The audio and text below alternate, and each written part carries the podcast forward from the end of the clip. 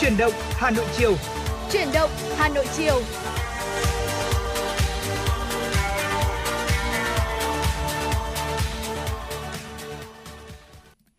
Xin được mến chào quý vị và các bạn đã đến với chương trình Chuyển động Hà Nội chiều trên tần số 96 MHz. Chương trình cũng đang được phát trực tuyến trên trang web hanoionline.vn và người đồng hành cùng với Hồng Hạnh trong buổi chiều hôm nay chính là Quang Minh. Xin chào Quang Minh. Dạ vâng, xin được mến chào Hồng Hạnh. Một buổi chiều rất là đẹp trời phải không ừ. ạ? Chúng ta cũng uh, vẫn còn uh, được hưởng một chút cái không khí mát mẻ qua những cơn mưa vừa rồi.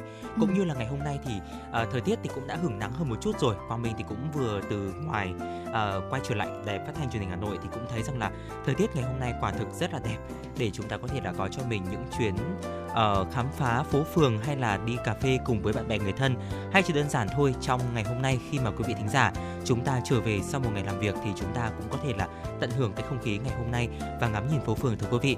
Đồng hành cùng với quý thính giả trong ngày hôm nay quang minh hồng hạnh sẽ hy vọng mang đến cho quý thính giả những tin tức đáng quan tâm những nội dung hấp dẫn và bên cạnh đó sẽ là những giai điệu âm nhạc.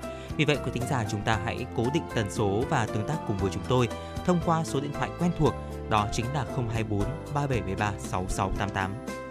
Và thưa quý vị, Hồng Hạnh xin nhắc lại một lần nữa là số điện thoại đường dây nóng của chúng tôi là 024 3773 6688. Và ngày hôm nay thì Hồng Hạnh và Quang Minh sẽ luôn luôn sẵn sàng là một cầu nối để giúp quý vị thính giả có thể là nhắn gửi những cái lời gửi gắm yêu thương của mình đến bạn bè người thân hoặc là yêu cầu một uh, ca khúc âm nhạc mà chúng ta đang rất muốn được lắng nghe. Vì vậy mà quý vị hãy cố định tần sóng và tương tác với chúng tôi trong 120 phút trực tiếp của buổi chiều ngày hôm nay quý vị nhé. Và chắc chắn rồi để mở đầu cho chuyển động chiều à, chuyển động Hà Nội chiều đúng không ạ? Thì chúng ta sẽ đến với một giai điệu âm nhạc và ngay bây giờ xin mời quý vị sẽ cùng thưởng thức một tình khúc được uh, thể hiện bởi giọng ca của ca sĩ Đinh Mạnh Ninh, bài ca Tình yêu và xin mời quý vị sẽ cùng lắng nghe.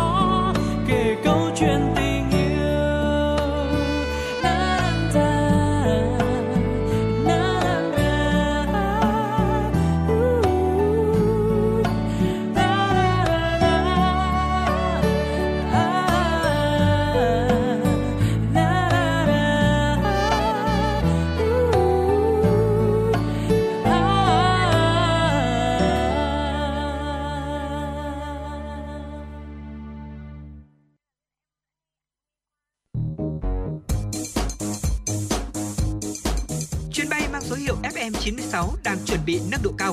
Quý khách hãy thắt dây an toàn, sẵn sàng trải nghiệm những cung bậc cảm xúc cùng FN96. Thưa quý vị, những giai điệu âm nhạc đầu tiên đã vang lên và ngay bây giờ chúng ta sẽ mở đầu cho chuyển động Hà Nội chiều với những thông tin mà phóng viên Thu Vân đã gửi về cho chương trình. Thưa quý vị, nhân kỷ niệm 76 năm Ngày Thương binh Liệt sĩ, ngày 27 tháng 7 năm 1947, ngày 27 tháng 7 năm 2023. Sáng nay, Phó Bí thư Thành ủy Hà Nội Nguyễn Văn Phòng cùng đoàn công tác của thành phố đến thăm, tặng quà trung tâm chăm sóc, nuôi dưỡng và điều trị nạn nhân bị nhiễm chất độc da cam dioxin thành phố Hà Nội tại xã Yên Bài, huyện Ba Vì. Báo cáo với đoàn công tác, Giám đốc Trung tâm Lê Thành Biên cho biết, đơn vị tiền thân là Trung tâm Giáo dục Lao động Xã hội tỉnh Hà Tây được thành lập năm 1994 trực tiếp thăm khám và tặng quà các nạn nhân chất độc da cam dioxin của Trung tâm chăm sóc, nuôi dưỡng và điều trị nạn nhân bị nhiễm chất độc da cam dioxin thành phố Hà Nội. Phó Bí thư Thành ủy Nguyễn Văn Phong ghi nhận, đánh giá cao những nỗ lực của trung tâm thời gian vừa qua trong việc chăm sóc, điều trị cho các bệnh nhân. Nhờ đó, sức khỏe tinh thần của các bệnh nhân, nạn nhân chất độc da cam dioxin ngày càng được cải thiện. Đồng chí Nguyễn Văn Phong cho biết, trên địa bàn thành phố có 800.000 đối tượng chính sách cần được quan tâm chăm sóc, Thời gian vừa qua, thành phố luôn dành sự quan tâm đặc biệt cho các đối tượng này, thể hiện rõ trong nội dung chương trình số 08 CTRTU của Thành ủy khóa 17 về phát triển hệ thống an sinh xã hội, nâng cao phúc lợi xã hội, chất lượng cuộc sống của nhân dân thủ đô giai đoạn 2011-2025. Trên cơ sở đó, thành phố tiếp tục quan tâm đầu tư các dự án để hỗ trợ các đối tượng chính sách. Từ thực tiễn trên, đồng chí Nguyễn Văn Phong đề nghị các cấp chính quyền địa phương nhận thức sâu sắc hơn về các đối tượng đặc thù cần sự quan tâm của toàn xã hội, Ngoài các cơ chế chính sách của trung ương, thành phố thì mỗi địa phương cần chủ động triển khai các chương trình hỗ trợ các gia đình chính sách nạn nhân chất độc da cam dioxin bởi đây là những đối tượng khó khăn trong xã hội. Đối với trung tâm, đồng chí Nguyễn Văn Phong yêu cầu lãnh đạo đơn vị phối hợp với các cơ quan chức năng của thành phố sớm xây dựng quy hoạch tổng thể nhằm cải tạo, sửa chữa, nâng cấp cơ sở hạ tầng của trung tâm, phục vụ các bệnh nhân tốt hơn. Đồng thời kiến nghị các cơ chế chính sách để hỗ trợ nhiều hơn nữa cho các bệnh nhân đang điều trị tại đây. Trước mắt về phía huyện Ba Vì, cần phối hợp với trung tâm để cải tạo, nâng cấp đường đi lại trong trung tâm cho sạch đẹp, tạo môi trường không gian sạch sẽ.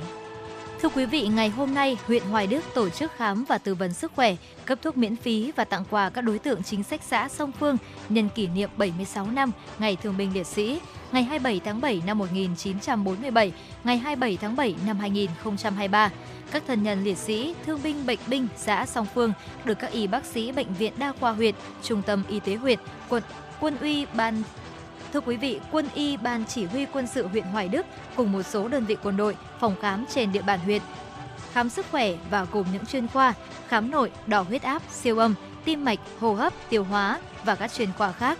Tùy từng trường hợp bệnh nhân, bác sĩ chỉ định các kỹ thuật cận lâm sàng cần thiết. Trong quá trình khám bệnh, các bác sĩ còn tư vấn cho các đối tượng chính sách về chế độ ăn uống hợp lý, đầy đủ chất dinh dưỡng, những kiến thức về rèn luyện thân thể, tập thể dục thể thao phù hợp để tăng cường sức khỏe và phòng ngừa bệnh tật. Cùng với thăm khám và sàng lọc, đánh giá tình trạng sức khỏe, các đối tượng chính sách còn được tặng quà và cấp phát thuốc miễn phí. Mỗi xuất quà trị giá gần 500.000 đồng. Dịp 27 tháng 7 này, có 250 đối tượng chính sách tại 4 xã trên địa bàn huyện Hoài Đức được khám bệnh, cấp thuốc miễn phí và tặng quà. Ngày hôm nay, Thành đoàn Hội Liên hiệp Thanh niên Việt Nam, thành phố Hà Nội phối hợp trại giam suối 2 tổ chức chương trình thắp sáng ước mơ thanh niên hoàn lương năm 2023. Phát biểu tại chương trình, Phó Bí thư Thường trực Thành đoàn Hà Nội, Chủ tịch Hội Liên hiệp Thanh niên Việt Nam thành phố Hà Nội Nguyễn Đức Tiến cho biết, sau thời gian bị ảnh hưởng bởi dịch Covid-19, chương trình thắp sáng ước mơ thanh niên hoàn lương năm 2023 được tổ chức tại trại giam suối 2 đây là hoạt động ý nghĩa thiết thực của Thành đoàn Hội Liên hiệp Thanh niên Việt Nam thành phố Hà Nội với mong muốn góp phần giáo dục phạm nhân, trại viên trong độ tuổi thanh niên, giúp đỡ họ tái hòa nhập cộng đồng. Đánh giá cao chương trình, Đại tá Vũ Trọng Chiến, Phó cục trưởng Cục C10 đề nghị trại giam suối 2 tiếp tục làm tốt hơn nữa quy chế phối hợp với các cơ quan, ban ngành đoàn thể, chính quyền địa phương trong công tác quản lý, tạo điều kiện dạy nghề, định hướng nghề nghiệp cho phạm nhân. Tổ chức hội thảo, tọa đàm để phạm nhân tiếp tục tiếp cận nhiều hơn nữa những kiến thức mới yên tâm cải tạo tốt. Trong khuôn khổ chương trình, 16 y bác sĩ đến từ Hội Thầy thuốc trẻ Hà Nội và Bệnh viện Quân y 105 đã khám bệnh miễn phí cho 300 phạm nhân tại trại giam Suối 2. Thành đoàn Hội Liên hiệp Thanh niên Việt Nam, thành phố Hà Nội trao tặng cơ số thuốc trị giá 20 triệu đồng cho trại giam, trao tặng 20 xuất quà cho các phạm nhân cải tạo tốt, mỗi xuất quà trị giá 300.000 đồng, giao lưu văn nghệ, tổ chức các trò chơi giữa, giữa đoàn viên, thanh niên và phạm nhân. Thưa quý vị, triển lãm quốc tế về kỹ thuật và phương tiện phòng cháy chữa cháy, cứu nạn cứu hộ và thiết bị an ninh, an toàn bảo vệ năm 2023 tại Cung văn hóa Lao động hữu nghị Việt Xô ghi nhận hàng nghìn lượt người tham dự trải nghiệm các hoạt động. Sự kiện có sự tham gia lớn nhất từ trước đến nay của các gian hàng triển lãm ở trong và ngoài nước, thu hút nhiều khách tham quan với những trải nghiệm vô cùng thú vị ban tổ chức đã phải sắp xếp lịch để các trường học tổ chức cho học sinh đến vào các khung giờ khác nhau. Trên diện tích trưng bày là 11.000 m2, triển lãm quy tụ 490 gian hàng, hơn 350 đơn vị đến từ 23 quốc gia và vùng lãnh thổ như Anh, Ấn Độ, Bỉ, Canada, Hàn Quốc, Hoa Kỳ, Nhật Bản, Việt Nam. Triển lãm cũng có sự tham dự của các đoàn khách mời, đại biểu quốc tế như Cơ quan Quản lý Phòng cháy chữa cháy và Thảm họa Nhật Bản, Lực lượng Phòng vệ Dân sự Singapore, Viện Kiểm định Phương tiện Phòng cháy chữa cháy Hàn Quốc, Hiệp hội Thiết bị chữa cháy Quốc gia Nhật Bản. Tại khu trưng bày và trải nghiệm phương tiện, kỹ thuật, người dân và khách tham quan tìm hiểu các mô hình, phương tiện và thiết bị kỹ thuật, công nghệ tiên tiến nhất và đặc biệt là cơ hội trải nghiệm thực tế kỹ năng thoát nạn, chữa cháy, cứu nạn, cứu hộ. Cục Cảnh sát Phòng cháy chữa cháy và Cứu nạn cứu hộ cho biết, các thành tiệu tiên tiến của thế giới được trưng bày tại triển lãm sẽ được đề xuất trang bị cho lực lượng cảnh sát phòng cháy chữa cháy và cứu nạn cứu hộ trong thời gian tới. Thưa quý vị, trường Cao đẳng Phát thanh Truyền hình 1 Đài Tiếng nói Việt Nam phối hợp cùng công ty Trường Thịnh tổ chức lễ ký kết hợp tác và ra mắt khóa học ngắn hạn và dịch vụ truyền thông sự kiện với phương châm đưa truyền thông đến gần hơn với công chúng, những người có đam mê với phát thanh truyền hình để tiếp cận dễ dàng hơn. Sáng nay 21 tháng 7 tại Hà Nội, trường Cao đẳng Phát thanh Truyền hình 1, đơn vị trực thuộc của Đài Tiếng nói Việt Nam phối hợp tổ chức lễ ký kết hợp tác và ra mắt khóa học ngắn hạn và dịch vụ truyền thông sự kiện với tiêu chí VOV Edu. Vào trường là vào nghề, trường cao đẳng phát thanh truyền hình một tổ chức khóa học ngắn hạn và dịch vụ truyền thông sự kiện với những lớp học như phát thanh viên, người dẫn chương trình MC, quay phim, đạo diễn truyền hình, diễn viên, các lớp đào tạo quay phim và làm nội dung số trên các thiết bị nhỏ gọn như điện thoại thông minh trong thời gian từ 3 đến 6 tháng. Tại khóa học ngắn hạn này, trường cao đẳng phát thanh truyền hình 1 mong muốn đem đến một môi trường học tập đa dạng và độc đáo, với trang thiết bị hiện đại nhằm tạo điều kiện tốt nhất cho học viên. Tại buổi ra mắt khóa học ngắn hạn và dịch vụ truyền thông sự kiện cũng đã diễn ra lễ ký kết hợp tác giữa trường cao đẳng phát thanh truyền hình 1 với công ty Trường Thịnh, đơn vị chuyên cung cấp những thiết bị phục vụ cho truyền thông và là đối tác lâu năm của Đài Tiếng nói Việt Nam. Với thế mạnh về cơ sở vật chất, trang thiết bị thuộc hàng tốt đầu cùng giảng viên kinh nghiệm lâu năm trong giảng dạy, các học viên tham gia khóa học ngắn hạn sẽ được tiếp thu những kiến thức thực tế áp dụng những trang thiết bị tiên tiến để thực hiện những sản phẩm truyền thông của riêng mình trong xu thế của thời đại 4.0. Thưa quý vị, vừa rồi cũng chính là những thông tin đầu tiên để mở đầu cho chuyển động Hà Nội chiều. Và ngay sau đây thì chúng ta cũng sẽ quay trở lại với không gian âm nhạc. Và thưa quý vị, ờ, mỗi cơ hội để chúng tôi có thể làm cầu nối, giúp quý vị gửi đến những người thân yêu của mình những lời nhắn gửi yêu thương là một lần nữa chúng tôi cảm thấy rằng là niềm vui được nhân đôi lên ở sau mỗi ca dẫn. Và ngày hôm nay thì Hồng Hạnh cũng rất vui khi có nhận được một yêu cầu âm nhạc đến từ một quý vị thính giả có tương tác với chúng tôi qua số điện thoại là 554 ạ. Và quý vị thính giả này có mong muốn rằng là sẽ gửi tặng đến chị Phương Hoa uh, ca khúc là Yêu em hơn mỗi ngày bởi vì ngày hôm nay là một ngày rất đặc biệt, đó chính là kỷ niệm 3 năm ngày cưới của hai người ừ. và sẽ có một lời nhắn gửi là anh không biết nói gì nhiều, chỉ biết rằng cảm ơn em. Và ngay bây giờ xin mời quý vị thính giả sẽ cùng lắng nghe ca khúc với tất cả những tình cảm tuyệt vời này quý vị nhé. Ngày thật đang nhớ là ngày được bên em ngày được nắm đôi bàn tay nhỏ bé tin vào lễ đường từ ngày mai cả hai sẽ trở thành một mà thôi. Ôi, hạnh phúc như vô bờ. Mình chịu khó nhường nhau một chút, đông đầy thêm từng phút. Xót vào tai lời yêu như vị ngọt nắng mai. Ngày hôm qua sẽ chẳng xong hôm nay, yêu em hơn mỗi ngày. Dẫu trên đầu nhiều tóc mai. Oh, hành trình mình yêu nhau dạng ngời có em làm bạn đời thật may mắn khi anh nhận ra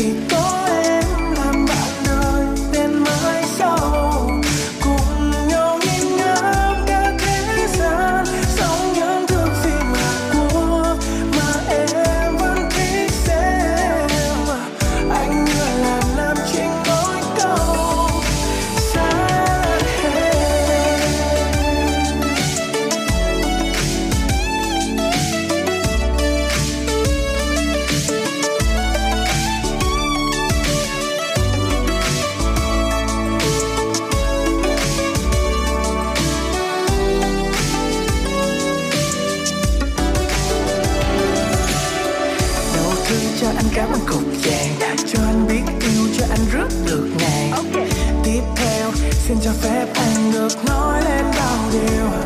Em biết không tuy anh rất là cứng đầu, nhưng vì em nên là không sao đâu. Chỉ cần ta thấu hiểu, ta sẽ càng thương yêu. Vì nhiều khi tương lai sẽ chẳng như mơ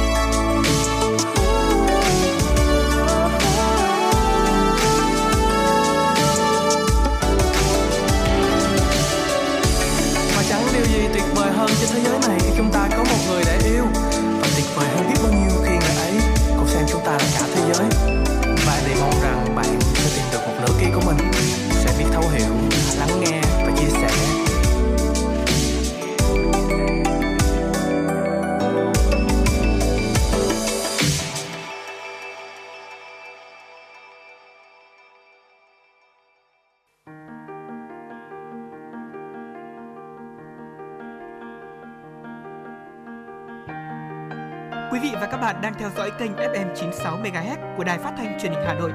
Hãy giữ sóng và tương tác với chúng tôi theo số điện thoại 024 3773 6688. FM 96 đồng hành trên mọi nẻo đường. Thưa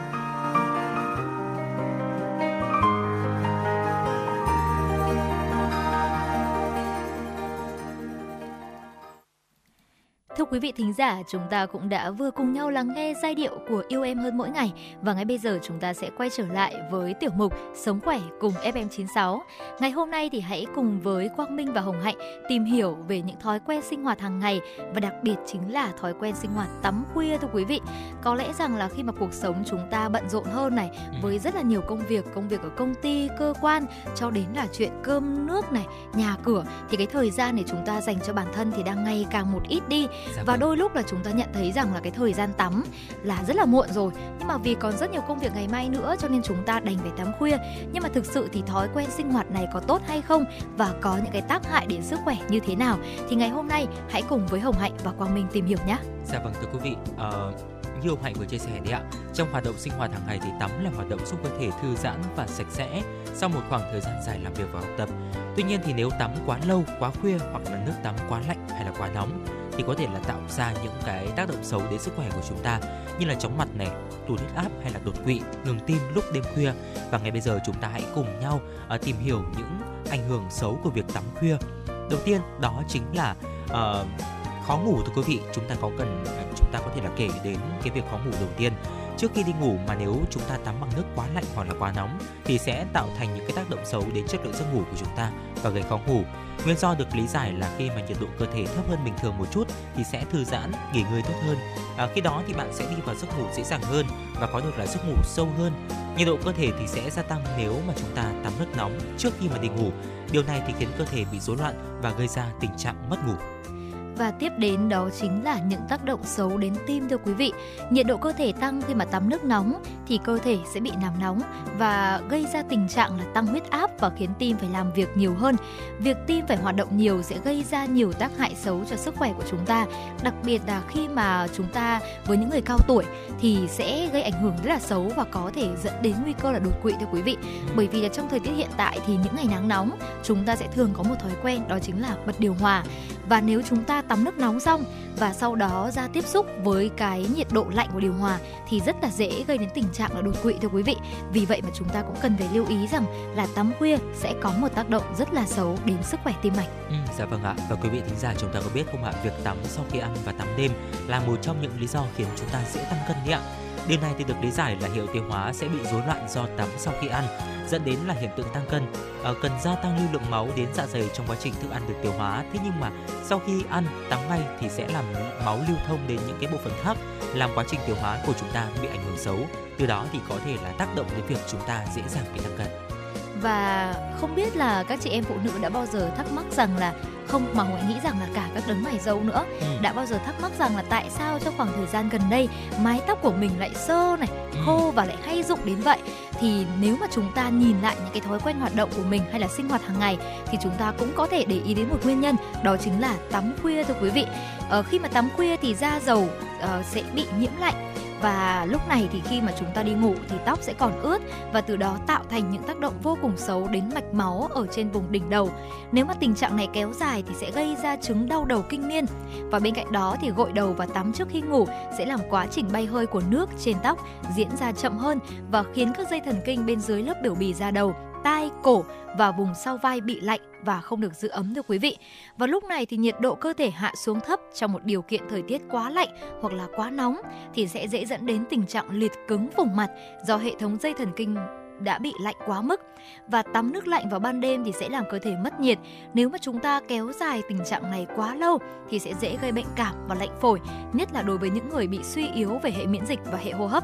Ừ. Nguy hiểm hơn nữa là có khả năng đối mặt với bệnh sốt siêu vi, thậm chí là xảy ra nhiễm trùng phổi khi mà hệ hô hấp suy yếu và lâu dần sẽ dễ dàng mất đi sức đề kháng. Dạ vâng thưa quý vị, ngoài những cái tác hại của việc tắm khuya như là khó ngủ này, và tác động xấu đến tim mạch, dễ tăng cân hay là uh, tác tác động xấu đến mái tóc như là Hồng Hạnh vừa chia sẻ thì có lẽ chúng ta cũng đã từng ít nhất một lần uh, nghe đến những cái thông tin rằng là cái việc chúng ta tắm khuya thì có thể là dẫn đến cái việc chúng ta đột quỵ.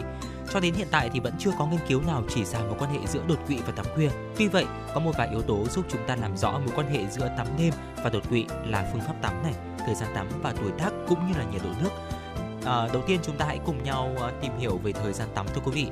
Vào ban đêm thì so với nhiệt độ cơ thể, nhiệt độ bên ngoài sẽ giảm xuống mức thấp nên là việc tắm khuya khi mà sự chênh lệch giữa nhiệt độ môi trường và cơ thể quá lớn như là tắm nước lạnh, ngâm bùn nóng sẽ khiến cơ thể bị sốc nhiệt. À, và đó cũng là nguyên nhân tại sao chúng ta không nên đi tắm sau 23 giờ. Theo đó thì mối quan hệ giữa tắm đêm và đột quỵ được lý giải à, dựa trên cái sinh lý bệnh như sau sự hoạt hóa thần kinh giao cảm với sự bài tiết uh, catecholamine của cơ thể tăng lên khi mà tiếp xúc với cái lạnh. Từ đó thì gây tăng huyết áp và gia tăng gánh nặng cho tim do là tăng nhịp tim và sức cản ngoại vi.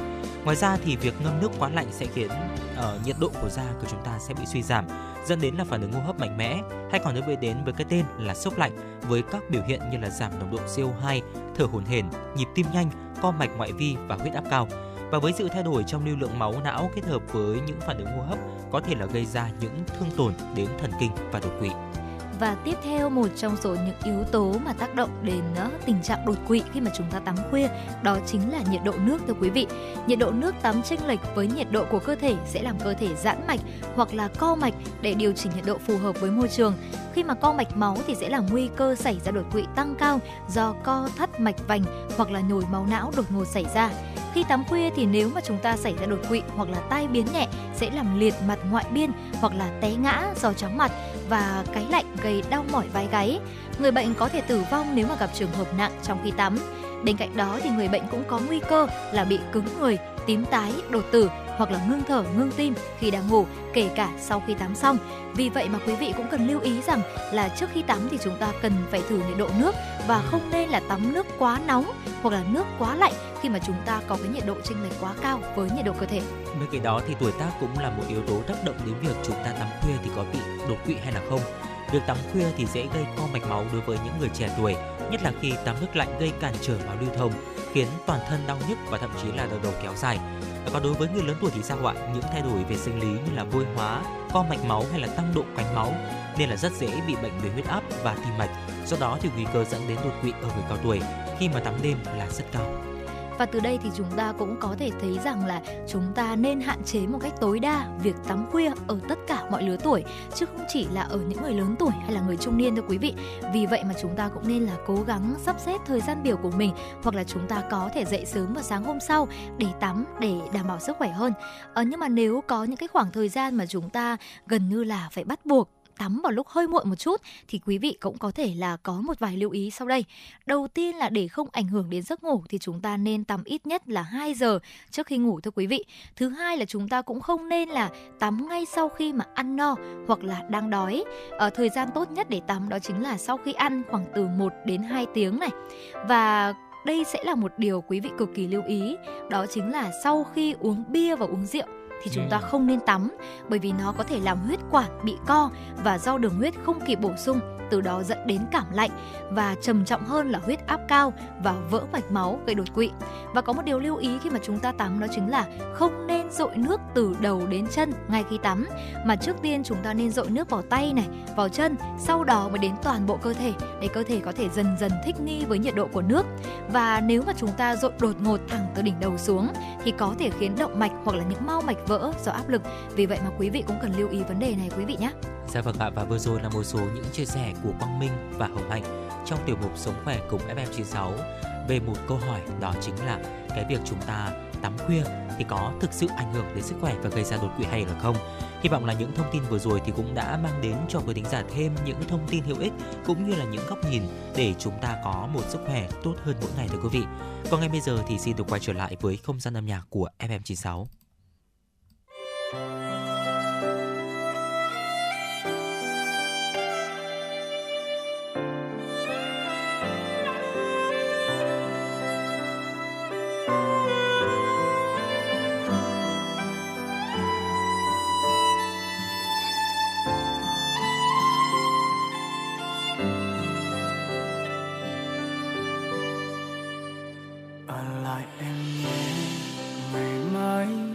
Sẽ về.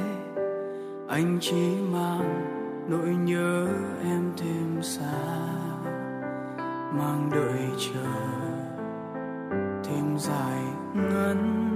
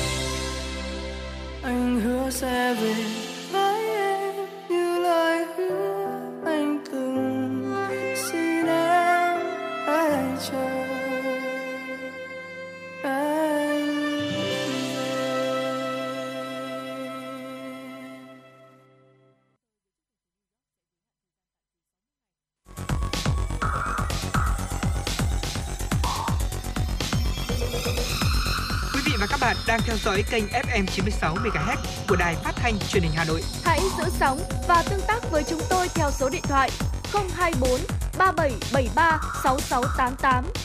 FM 96 đồng, đồng hành trên, trên mọi nẻo đường. đường. Thưa quý vị thính giả, chúng ta đã vừa cùng nhau lắng nghe ca khúc Chờ anh nhé với sự thể hiện của Hoàng Dũng và Hoàng Rop. Và ngay bây giờ hãy cùng quay trở lại với những thông tin mà chúng tôi vừa cập nhật. Thưa quý vị, theo quy định tại Điều 54 Luật Bảo hiểm xã hội năm 2014, được sửa đổi bởi điểm A khoản 1, Điều 219 Bộ Luật Lao động năm 2019, thì điều kiện hưởng lương hưu năm 2023 như sau. 1. Đối với người lao động tham gia bảo hiểm xã hội bắt buộc làm việc trong điều kiện lao động bình thường đáp ứng đủ hai điều kiện sau. Khi nghỉ việc có đủ 20 năm đóng bảo hiểm xã hội trở lên, đủ tuổi nghỉ hưu theo quy định. Đối với lao động nam từ đủ 60 tuổi 9 tháng và lao động nữ từ đủ 56 tuổi, 2. Đối với người lao động tham gia bảo hiểm xã hội tự nguyện, đủ tuổi nghỉ hưu theo quy định, lao động nam đủ 60 tuổi 9 tháng, lao động nữ đủ 56 tuổi, đủ 20 năm đóng bảo hiểm xã hội trở lên. Trường hợp người lao động đã đủ điều kiện về tuổi theo quy định để hưởng lương hưu nhưng thời gian đóng bảo hiểm xã hội chưa đủ 20 năm thì được đóng cho đến khi đủ 20 năm để hưởng lương hưu. 3. Lao động nữ là cán bộ công chức cấp xã hoặc là người hoạt động không chuyên trách ở xã phường thị trấn tham gia bảo hiểm xã hội khi nghỉ việc đáp ứng có điều kiện. Có từ đủ 15 năm đến dưới 20 năm đóng bảo hiểm xã hội đủ 56 tuổi. Trong điều kiện lao động đặc biệt, người lao động được nghỉ hưu trước tuổi. Thời gian nghỉ hưu trước tuổi có thể từ 5 năm đến 10 năm theo quy định tại Điều 54 và Điều 55 của Luật Bảo hiểm xã hội năm 2014. Mức hưởng lương hưu năm 2023 được tính căn cứ vào tỷ lệ hưởng lương hưu theo mức lương đóng bảo hiểm xã hội của người lao động. Lương hưu hàng tháng bằng tỷ lệ lương hưu hàng tháng nhân với mức tiền bình quân tiền lương hưu đóng bảo hiểm xã hội. Thưa quý vị, hôm nay là thời điểm điều chỉnh giá xăng dầu theo chu kỳ của Liên Bộ Tài chính Công Thương. Trong kỳ điều hành hôm nay, giá xăng dầu đồng loạt được điều chỉnh tăng mạnh. Cụ thể, xăng E5 RON 92 tăng 1.220 đồng trên một lít, xăng RON 95 3 tăng 1.295 đồng trên một lít, dầu diesel 0.05S tăng 884 đồng trên một lít, dầu hỏa tăng 869 đồng trên một lít, dầu ma rút 180 CST 3.5S tăng 437 đồng trên 1 kg.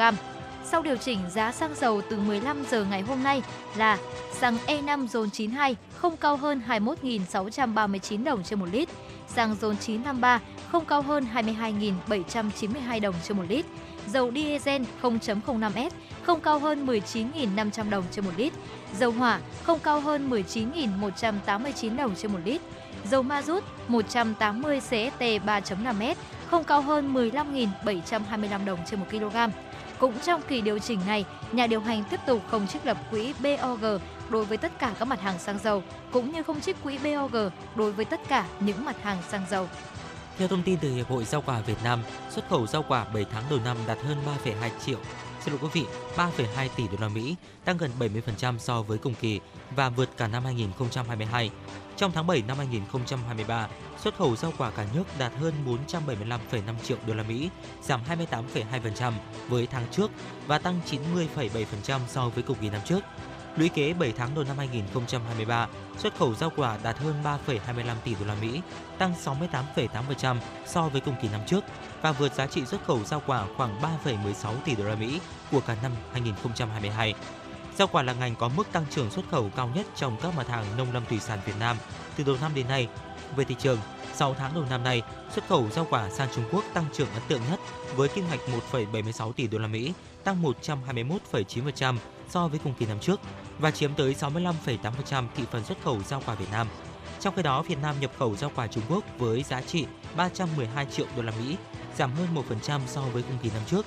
Tổng thư ký Hiệp hội Rau quả Việt Nam Đặng Phúc Nguyên cho biết, sầu riêng, xoài, thanh long, chuối là những sản phẩm đóng góp kim ngạch lớn nhất. Trong đó, sầu riêng vươn lên dẫn đầu các nhóm hàng trái cây với kim ngạch có thể đạt 1 tỷ đô la Mỹ trong năm nay. Để xuất khẩu rau quả thêm thuận lợi, Bộ Nông nghiệp và Phát triển nông thôn cho biết đang đẩy mạnh cấp mã vùng trồng và cơ sở đóng gói cho doanh nghiệp. Ngoài ra, Bộ đang khuyến khích các hợp tác xã, cơ sở kinh doanh chuyển đổi mạnh tư duy từ sản xuất nông nghiệp sang kinh tế nông nghiệp, tăng cường hướng phát triển nông nghiệp, sinh thái, xanh, tuần hoàn.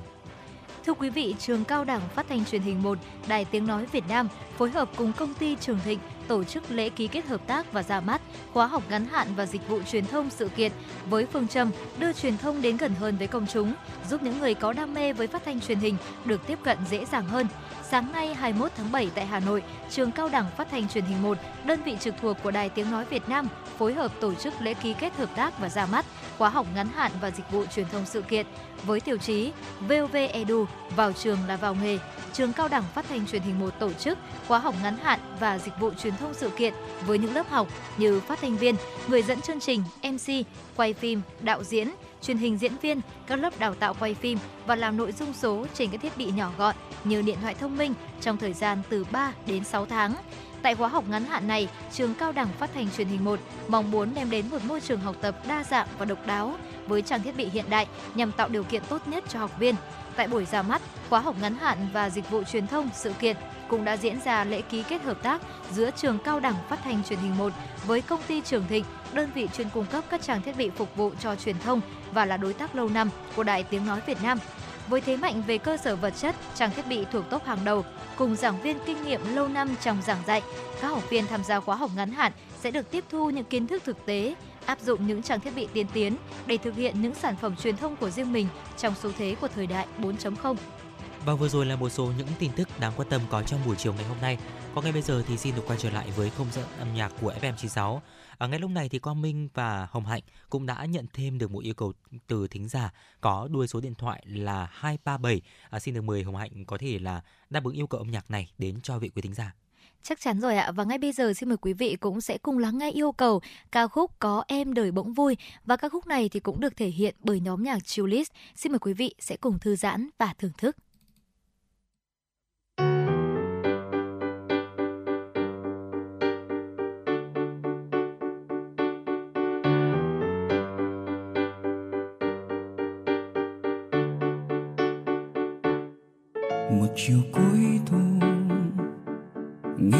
Nghe nắng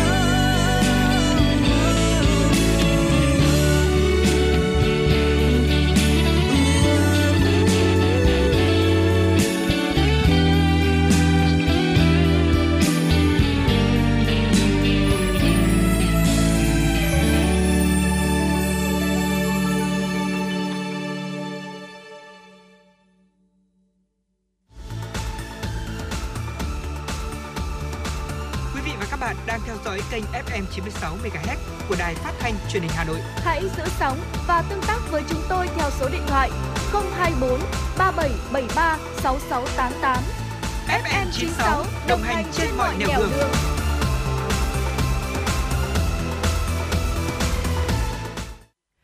Thính giả vừa lắng nghe ca khúc Có em bên đời bỗng vui.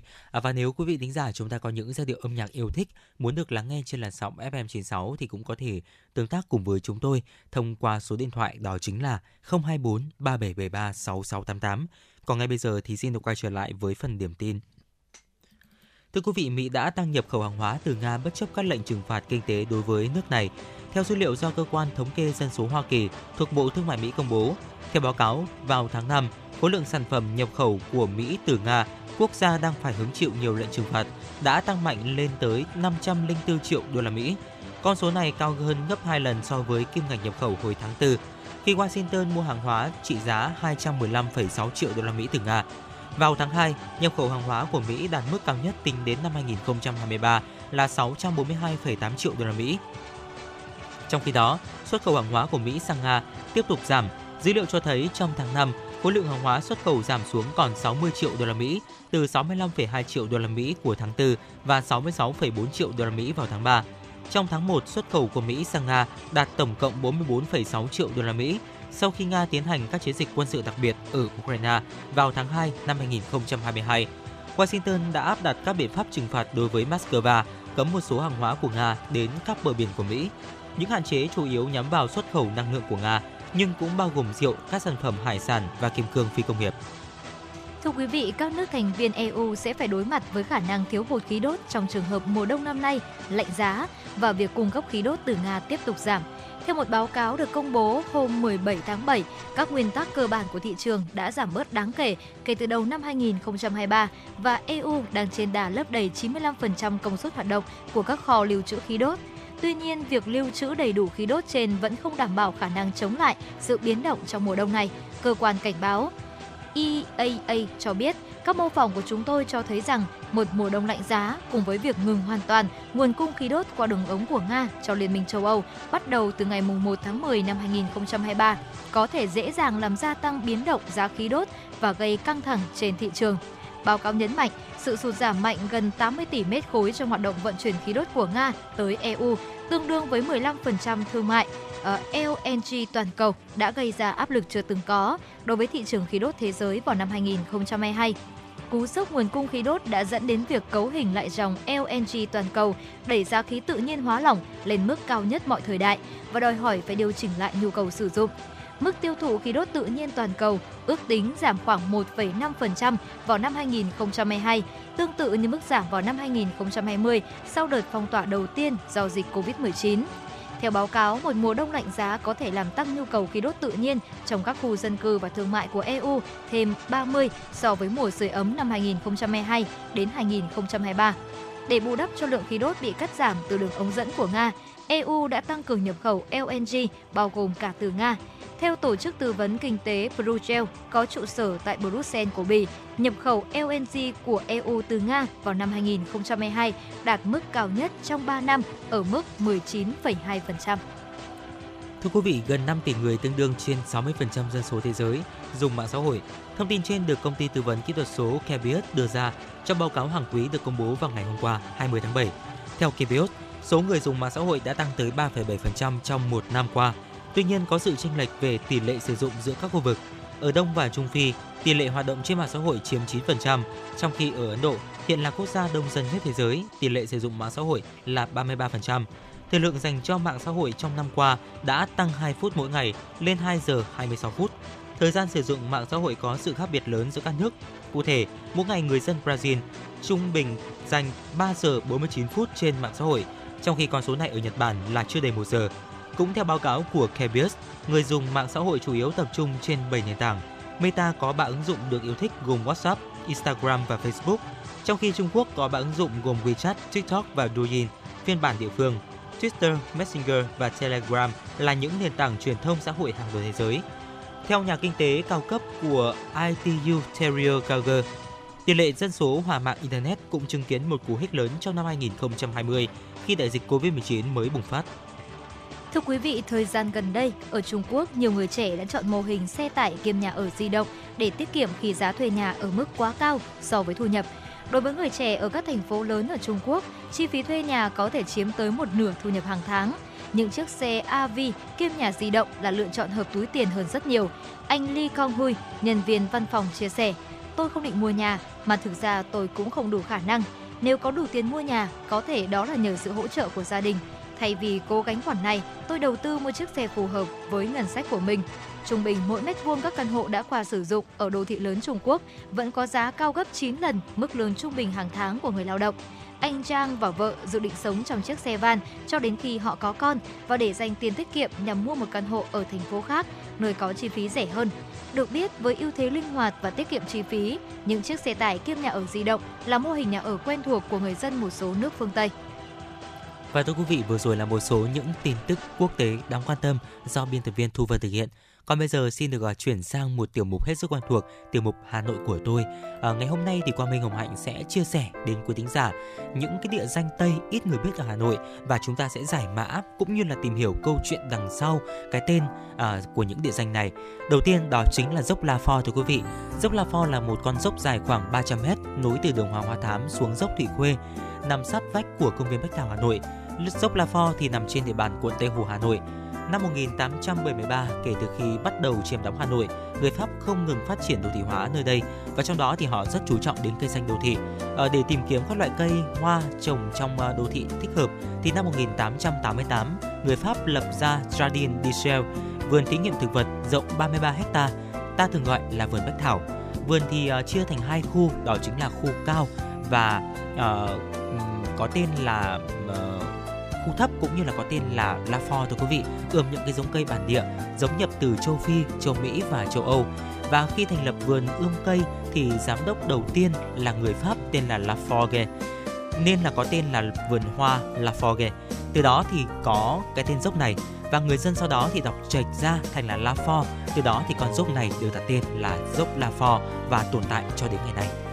Và thưa quý vị, tiếp đến cũng sẽ là một con đường, một khu phố với một cái tên cũng đặc biệt không kém, đó chính là phố Ếch Xanh thưa quý vị. Phố Ếch Xanh thì nằm tại quận Hai Bà Trưng, Hà Nội. Con đường được đặt theo tên của một bác sĩ nổi tiếng người Pháp. Ông là Alexander Emilie Jean Ếch Xanh, được sinh vào năm 1863 và mất năm 1943. Ông là người đã tìm ra trực khuẩn gây bệnh dịch hạch và sau này được đặt theo tên ông là Jexa Pestis. Đối với nền y học Việt Nam, ông chính là người thành lập và cũng là hiệu trưởng đầu tiên của trường Y Đông Dương, À, đây cũng chính là một tiền thân của Đại học Y Hà Nội thưa quý vị. Và không chỉ là hiệu trưởng đầu tiên của trường Y Đông Dương mà Yết Xanh còn để lại rất nhiều di sản to lớn với Việt Nam như khám phá ra cao nguyên Lâm Viên và vạch ra một con đường bộ từ Trung Kỳ sang Cao Miên. Dành nhiều thời gian của cuộc đời sinh sống tại Nha Trang, ông yêu quý và sống gần gũi với cư dân ở trong vùng. Ông khám bệnh miễn phí cho người nghèo và lắp đặt kính thiên văn trên nóc nhà để quan sát và báo bão cho làng trài. Khi có bão thì ông gọi dân làng đến trú ngụ ở nhà ông và cung cấp những thực phẩm miễn phí cho họ. Vào năm 1943 thì Yết Xanh đã qua đời và để lại nhiều những ký ức sâu đậm cho nhân dân Việt Nam. Nhân dân trong vùng gọi ông một cách thân mật là ông Năm và tại các thành phố lớn như là Hà Nội, Đà Nẵng, Nha Trang, Đà Lạt hay thành phố Hồ Chí Minh thì đều có những con đường được đặt tên để vinh danh ông. Thậm chí quần thể mộ của Yếch Xanh ở Suối Dầu, Thư viện Yếch Xanh ở Viện Paus, Nha Trang được xếp hạng di tích lịch sử văn hóa cấp quốc gia và đây cũng được xem là trường hợp duy nhất trên cả nước cấp bằng chứng nhận di tích lịch sử cấp quốc gia cho một người nước ngoài và làng Tân Sương ở Suối Dầu còn thờ cúng ông như một thành hoàng. Dạ vâng ạ, và một cái tên nữa có lẽ là cũng rất là quen thuộc với Quang Minh Hồng Hạnh phải không ạ?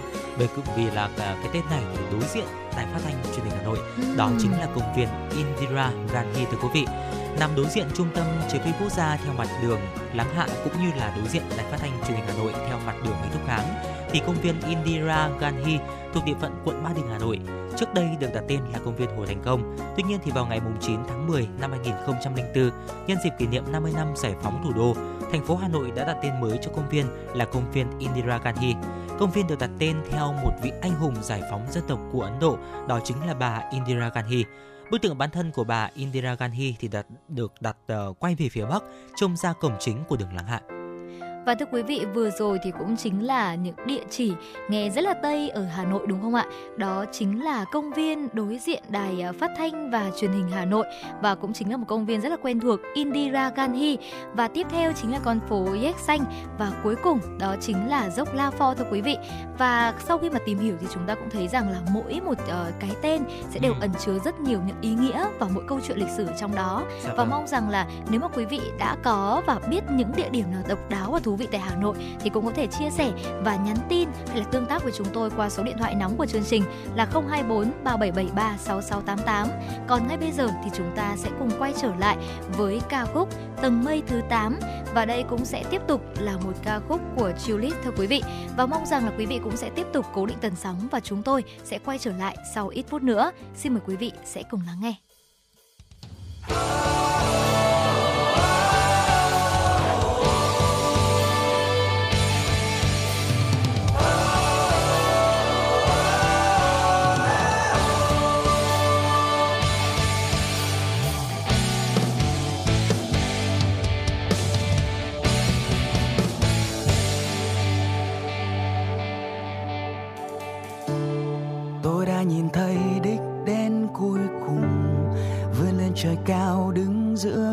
chung. Trung qua bao buồn vui đã đến nơi này tầng mây thứ tám.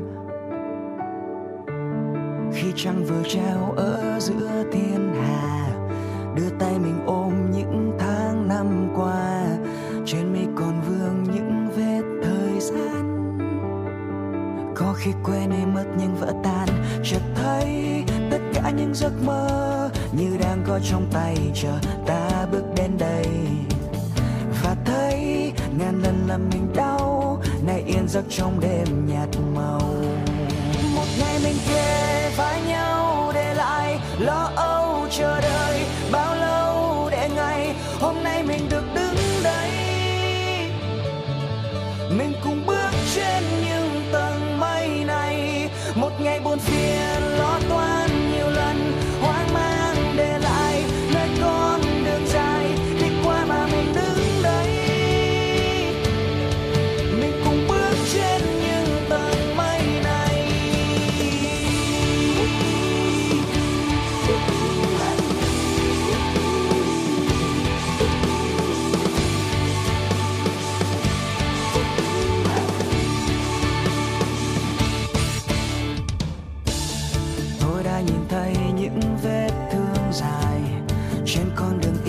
Rõ dấu chân ai. Trước khi nào quên vấp ngã ngày xanh. Với những ngón tay vẫy tôi đến nhanh, chợt thấy tất cả những giấc mơ như đang có trong tay chờ ta bước đến đây. Và thấy ngàn lần làm mình đau, ngày yên giấc trong đêm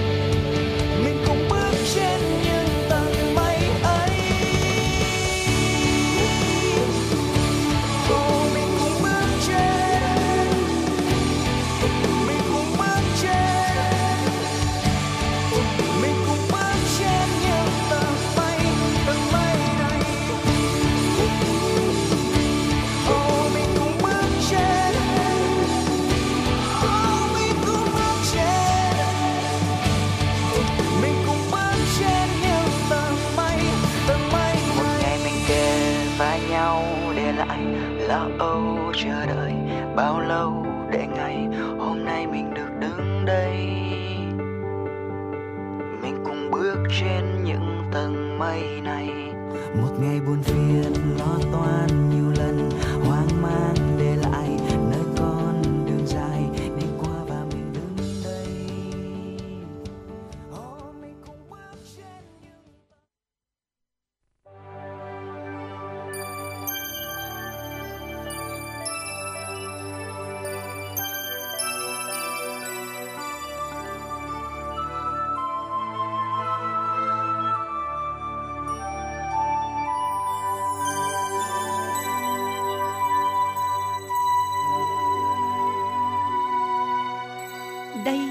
là đài phát thanh và truyền hình Hà Nội.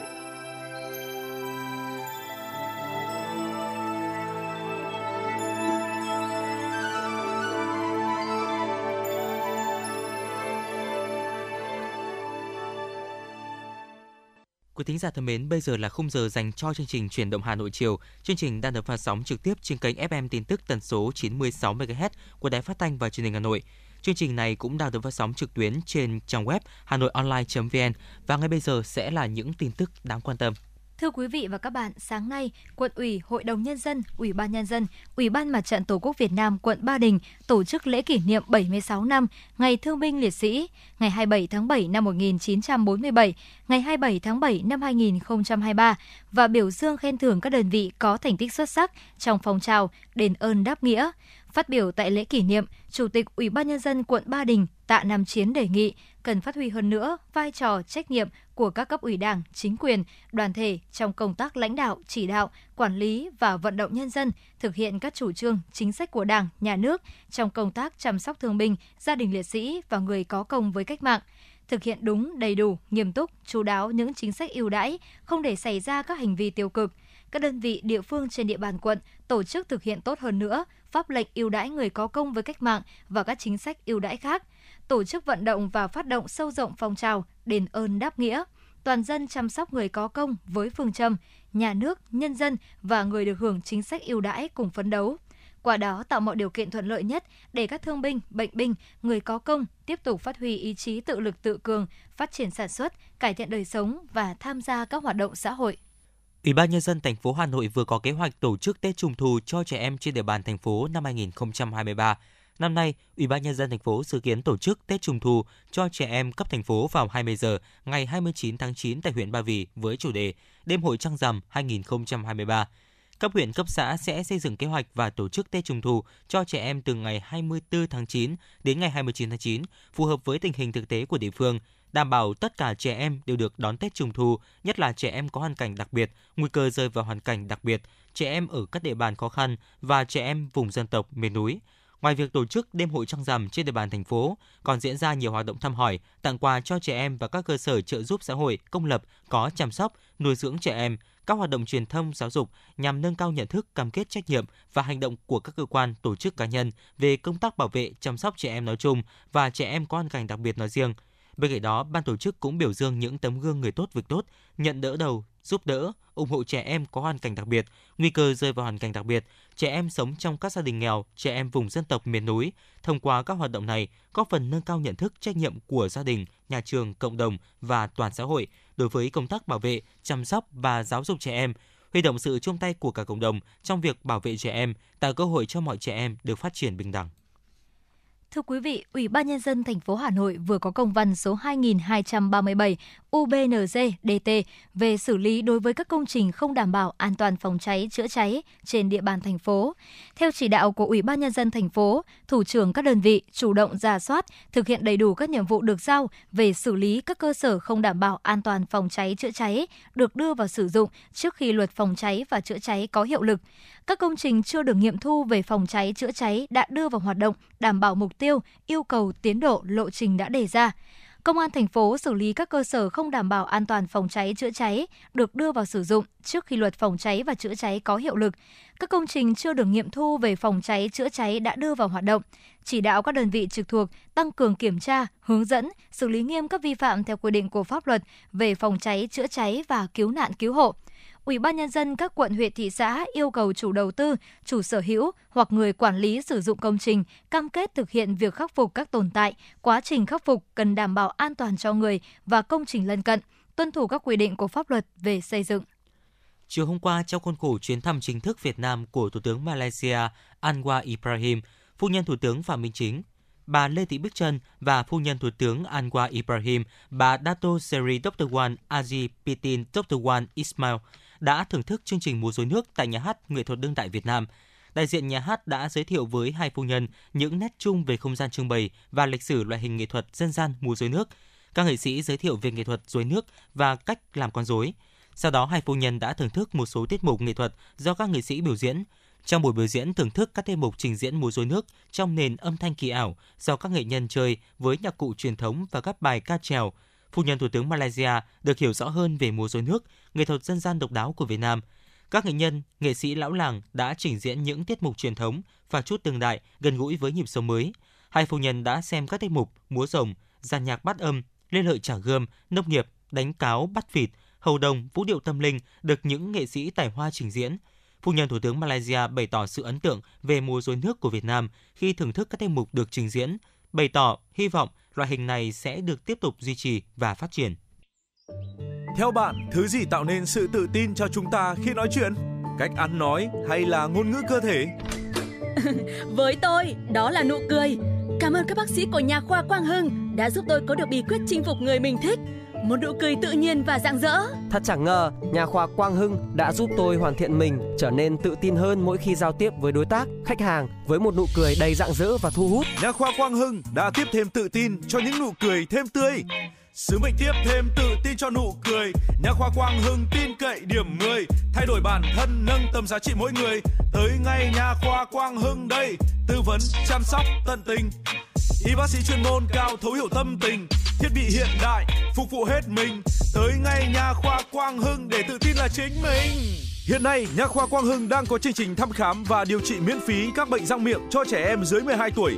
Hãy ghé ngay Nha khoa Quang Hưng tại số 4 lô A32, cổng chào khu đô thị Gelesimco A, An Khánh, Hoài Đức, Hà Nội hoặc số 150 Phan Đình Phùng, thị trấn Phùng hay ngã ba chợ Tân Lập, Đan Phượng. Chi tiết liên hệ 024 777 06699 hoặc truy cập website nha khoa quang hưng.com.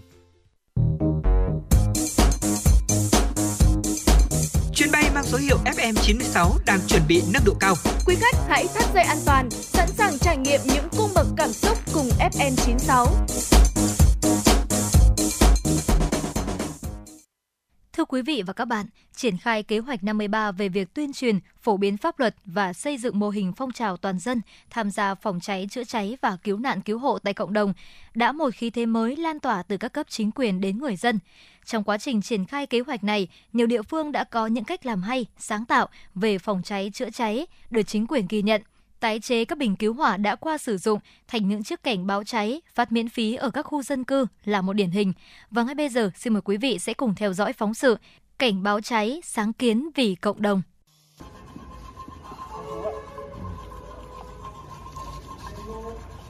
Báo cáo ờ, các ông các bác thì ờ, thực hiện kế hoạch số 26 của Ủy ban dân huyện Phúc Thọ thì ờ, công an xã Sen Phương hôm nay là xuống tặng kẻng báo cháy cho đối với các cái ngõ sâu quá 50 m để phục vụ làm các cái điểm chữa cháy công cộng các bác ờ, nhận Thế là thôi thay mặt cho trong ờ, xóm và cụm dân cư thì là cảm ơn tất cả các anh ờ, trong quan ở trong xã và trong huyện đã trao cái bình phòng cháy cháy cho vâng. xóm tôi để đảm bảo công tác an toàn trong phòng cháy cháy. Vâng, vâng, vâng. Dạ, vâng. Tại địa bàn xã Sen Phương, huyện Phúc Thọ, những chiếc cảnh báo cháy đã được lực lượng chức năng trao tận tay người dân. Cụ Kiều Thị Hoa, 90 tuổi, ở thôn 5, xã Sen Phương, phấn khởi cho biết. Phấn khởi là chúng tôi thấy nó Ừ, các anh các bác đến ngõ xóm chúng tôi bố trí như này quá tốt. Quá tốt mỹ mãn. Xóm chúng tôi cũng không có sự lo lắng gì cả. Nếu mà xảy ra là đã có sẵn đây rồi để chúng tôi sử dụng. Cùng chung niềm vui khi nhận chiếc cảnh chữa cháy ông Bùi Ngọc Thân, tổ trưởng tổ liên gia an toàn phòng cháy chữa cháy thôn 5, xã Sen Phương, huyện Phúc Thọ chia sẻ, khi xảy ra cháy, cảnh sẽ như một hiệu lệnh trong nhân dân. Khi đó chỉ cần đánh một hồi cảnh báo cháy thì tất cả người dân sẽ đổ dồn về khu vực xảy ra sự cố để xử lý đám cháy. Do vậy, tính hiệu quả chữa cháy ngay từ ban đầu sẽ rất cao. Chúng ta sẽ làm chủ được đám cháy đó, không để cháy lan và hậu quả nặng nề. Thì khi nếu có xảy ra đám cháy thì hiệu lệnh kẻng là một trong những điều mong muốn nhất của nhân dân ở nông thôn. Bởi vì là chúng ta có trang bị được cái kẻng này thì người ta chỉ đánh một hồi kẻng báo cháy thì tất cả các cái đối tượng, tức là đã tập trung về khu có đám cháy để xử lý thì cái sự coi như là cháy nổ nó ít xảy ra và chúng ta sẽ làm chủ được cái đám cháy đó đấy là một điều mong mỏi nhất với coi như nhân dân nông thôn chúng tôi Ông Phùng Văn Dũng, Phó Chủ tịch Ủy ban Nhân dân xã Sen Phương, huyện Phúc Thọ cho biết, trong công tác phòng cháy chữa cháy, quan trọng nhất là nâng cao được ý thức, nhận thức của người dân trên địa bàn. Thời gian qua, Đảng ủy, Ủy ban Nhân dân xã đã triển khai nhiều đợt tuyên truyền, vận động nhân dân thực hiện tốt công tác phòng cháy. Đối với thời gian vừa qua thì được sự quan tâm của Công an thành phố, phòng BC07 là phòng à, cháy chữa cháy của thành phố đã về tặng cho địa phương cái kè thì cái này thì à, chúng tôi cũng đã à, giao cho các cái à, tổ trưởng tổ phòng cháy chữa cháy của các thôn thì cái thứ nhất là để thì sau khi mà mà có được cái tín hiệu của công tác phòng cháy chữa cháy mà mà mà cần phải báo động cháy ấy, thì sẽ cái cái cái kèn đó thì nó phát huy được cái tác dụng là tập hợp được à, toàn thể nhân dân để chúng ta tập trung vào làm tốt công tác phòng cháy chữa cháy trên địa bàn trong thời gian tới. Phòng Cảnh sát Phòng cháy chữa cháy và Cứu nạn Cứu hộ thành phố Hà Nội cho biết, bước đầu 50 cảnh báo cháy làm từ bình chữa cháy CO2 đã được tặng cho các tổ liên gia an toàn phòng cháy chữa cháy, các điểm chữa cháy công cộng và người dân ở các ngõ sâu tại các xã của huyện Phúc Thọ và Mỹ Đức. Những chiếc cảnh trao đi gửi gắm mong muốn lan tỏa phong trào toàn dân tham gia phòng cháy chữa cháy và cứu nạn cứu hộ.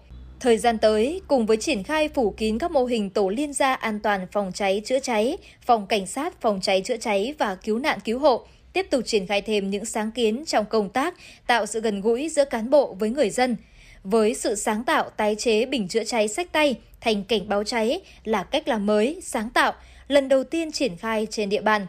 Những nỗ lực của các cán bộ chiến sĩ phòng cháy chữa cháy và cứu nạn cứu hộ đã bám sát sự chỉ đạo của Ủy ban nhân dân thành phố trong việc thực hiện kế hoạch số 53, đồng thời góp phần thúc đẩy phong trào toàn dân tham gia phòng cháy chữa cháy, nhất là trong bối cảnh cháy nổ có những diễn biến phức tạp như hiện nay. Theo bạn, thứ gì tạo nên sự tự tin cho chúng ta khi nói chuyện? Cách ăn nói hay là ngôn ngữ cơ thể? Với tôi, đó là nụ cười. Cảm ơn các bác sĩ của nhà khoa Quang Hưng đã giúp tôi có được bí quyết chinh phục người mình thích. Một nụ cười tự nhiên và rạng rỡ. Thật chẳng ngờ, nhà khoa Quang Hưng đã giúp tôi hoàn thiện mình, trở nên tự tin hơn mỗi khi giao tiếp với đối tác, khách hàng với một nụ cười đầy rạng rỡ và thu hút. Nhà khoa Quang Hưng đã tiếp thêm tự tin cho những nụ cười thêm tươi. Sứ mệnh tiếp thêm tự tin cho nụ cười. Nhà khoa Quang Hưng tin cậy điểm 10 Thay đổi bản thân, nâng tầm giá trị mỗi người. Tới ngay nhà khoa Quang Hưng đây. Tư vấn, chăm sóc, tận tình. Y bác sĩ chuyên môn cao thấu hiểu tâm tình. Thiết bị hiện đại, phục vụ hết mình. Tới ngay nhà khoa Quang Hưng để tự tin là chính mình. Hiện nay, Nha khoa Quang Hưng đang có chương trình thăm khám và điều trị miễn phí các bệnh răng miệng cho trẻ em dưới 12 tuổi. Hãy ghé ngay Nha khoa Quang Hưng tại số 4 lô A32, cổng chào khu đô thị Gelesimco A, An Khánh, Hoài Đức, Hà Nội hoặc số 150 Phan Đình Phùng, thị trấn Phùng hay ngã ba chợ Tân Lập, Đan Phượng. Chi tiết liên hệ 024 777 06699 hoặc truy cập website nha khoa quang hưng.com.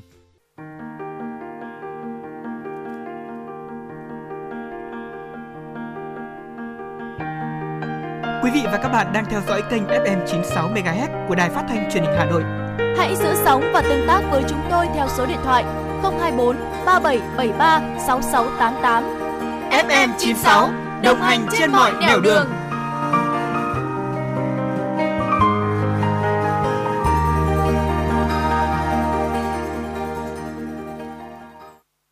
Xin được quay trở lại với những tin tức đáng quan tâm. Thưa quý vị, giá xăng bán lẻ trong nước tại kỳ điều hành hôm nay 21 tháng 7 được dự báo tăng theo giá xăng thế giới với mức tăng nhẹ từ 400 đến 600 đồng một lít. Tại thị trường trong nước, lãnh đạo một số doanh nghiệp xăng dầu cho hay, do giá dầu thô trên thế giới gần đây có xu hướng đi lên nên giá bán lẻ xăng dầu trong nước tại kỳ điều hành chiều nay có khả năng tăng theo giá thế giới. Nếu cơ quan quản lý không tác động đến quỹ bình ổn giá xăng dầu, giá xăng có thể tăng ở mức trên 600 đồng một lít còn các loại dầu có khả năng tăng ở mức thấp hơn từ 400 đến 600 đồng một lít. Trong trường hợp Liên Bộ Công Thương Tài chính trích quỹ bình ổn giá xăng dầu, giá bán lẻ xăng dầu vào ngày mai có thể tăng mạnh hơn. Như vậy, tính từ đầu năm đến nay, giá xăng đã trải qua 20 lần điều chỉnh, trong đó có 10 lần tăng, 7 lần giảm và 3 lần giữ nguyên. Thưa quý vị, tại thị trường trong nước, công ty trách nhiệm hữu hạn một thành viên vàng bạc đá quý Sài Gòn niêm yết giá vàng miếng SJC ở mức 66,55 triệu đồng cho một lượng ở chiều mua vào và 67,15 triệu đồng cho một lượng ở chiều bán ra, giảm 50.000 đồng cho một lượng mỗi chiều so với cuối ngày hôm trước công ty trách nhiệm hữu hạn Bảo Tín Minh Châu niêm yết giá vàng miếng cùng thương hiệu là 66,5 triệu đồng cho một lượng ở chiều mua vào và 67,15 triệu đồng cho một lượng ở chiều bán ra, thấp hơn cuối ngày hôm qua 50.000 đồng cho một lượng. Ngân hàng Thương mại Cổ phần xuất nhập khẩu Việt Nam giảm 100.000 đồng cho một lượng mỗi chiều, để là 66,6 triệu đồng cho một lượng ở chiều mua vào và 67 triệu đồng cho một lượng ở chiều bán ra. Mức giá như hiện nay thấp nhất kể từ ngày 11 tháng 7 giá vàng nhẫn cũng đi xuống với mức giảm nhiều hơn, phổ biến là 100.000 đồng trên một lượng mỗi chiều, giao dịch ở mức từ 56 đến 56,23 triệu đồng trên một lượng ở chiều mua vào và 57,08 triệu đồng trên một lượng ở chiều bán ra. Ủy ban nhân dân thành phố Hà Nội vừa ban hành quyết định về việc phê duyệt chỉ giới tường đỏ, tuyến đường nối từ đường vào trường tiểu học chất lượng cao Yên Sở đến đường vành đai 3, tỷ lệ 1 trên 500. Theo đó, tuyến đường có chiều dài khoảng 1.050 m thuộc địa bàn phường Yên Sở, quận Hoàng Mai. Hướng tuyến đường phù hợp với quy hoạch phân khu đô thị H24 tỷ lệ 1 trên 2.000 đã được Ủy ban nhân dân thành phố phê duyệt từ năm 2015, cụ thể như sau: Điểm đầu tuyến giao với tuyến đường vào trường tiểu học chất lượng cao Yên Sở, điểm cuối tuyến giao với tuyến đường vành đai 3. Quy mô mặt cắt ngang tuyến đường được xác định là 17,5 m, phù hợp với quy hoạch phân khu đô thị H24, gồm lòng đường xe chạy rộng 7,5 m, vỉa hè hai bên rộng 2 x 5 m. Thành phần và cấu tạo mặt cắt ngang các tuyến đường cụ thể sẽ được xác định trong quá trình lập dự án đầu tư được cấp có thẩm quyền phê duyệt. Đối với đoạn tuyến đi qua khu tái định cư phục vụ giải phóng mặt bằng, xây dựng cầu Thanh Trì, chỉ giới đường đỏ được xác định trùng với mặt bằng công trình hiện có và phù hợp với chỉ giới đường đỏ cấp cho Ban Quản lý Thăng Long được Sở Quy hoạch Kiến trúc chấp thuận ngày 8 tháng 11 năm 2002. Các nút giao trên tuyến đường theo quy định xác định là giao bằng.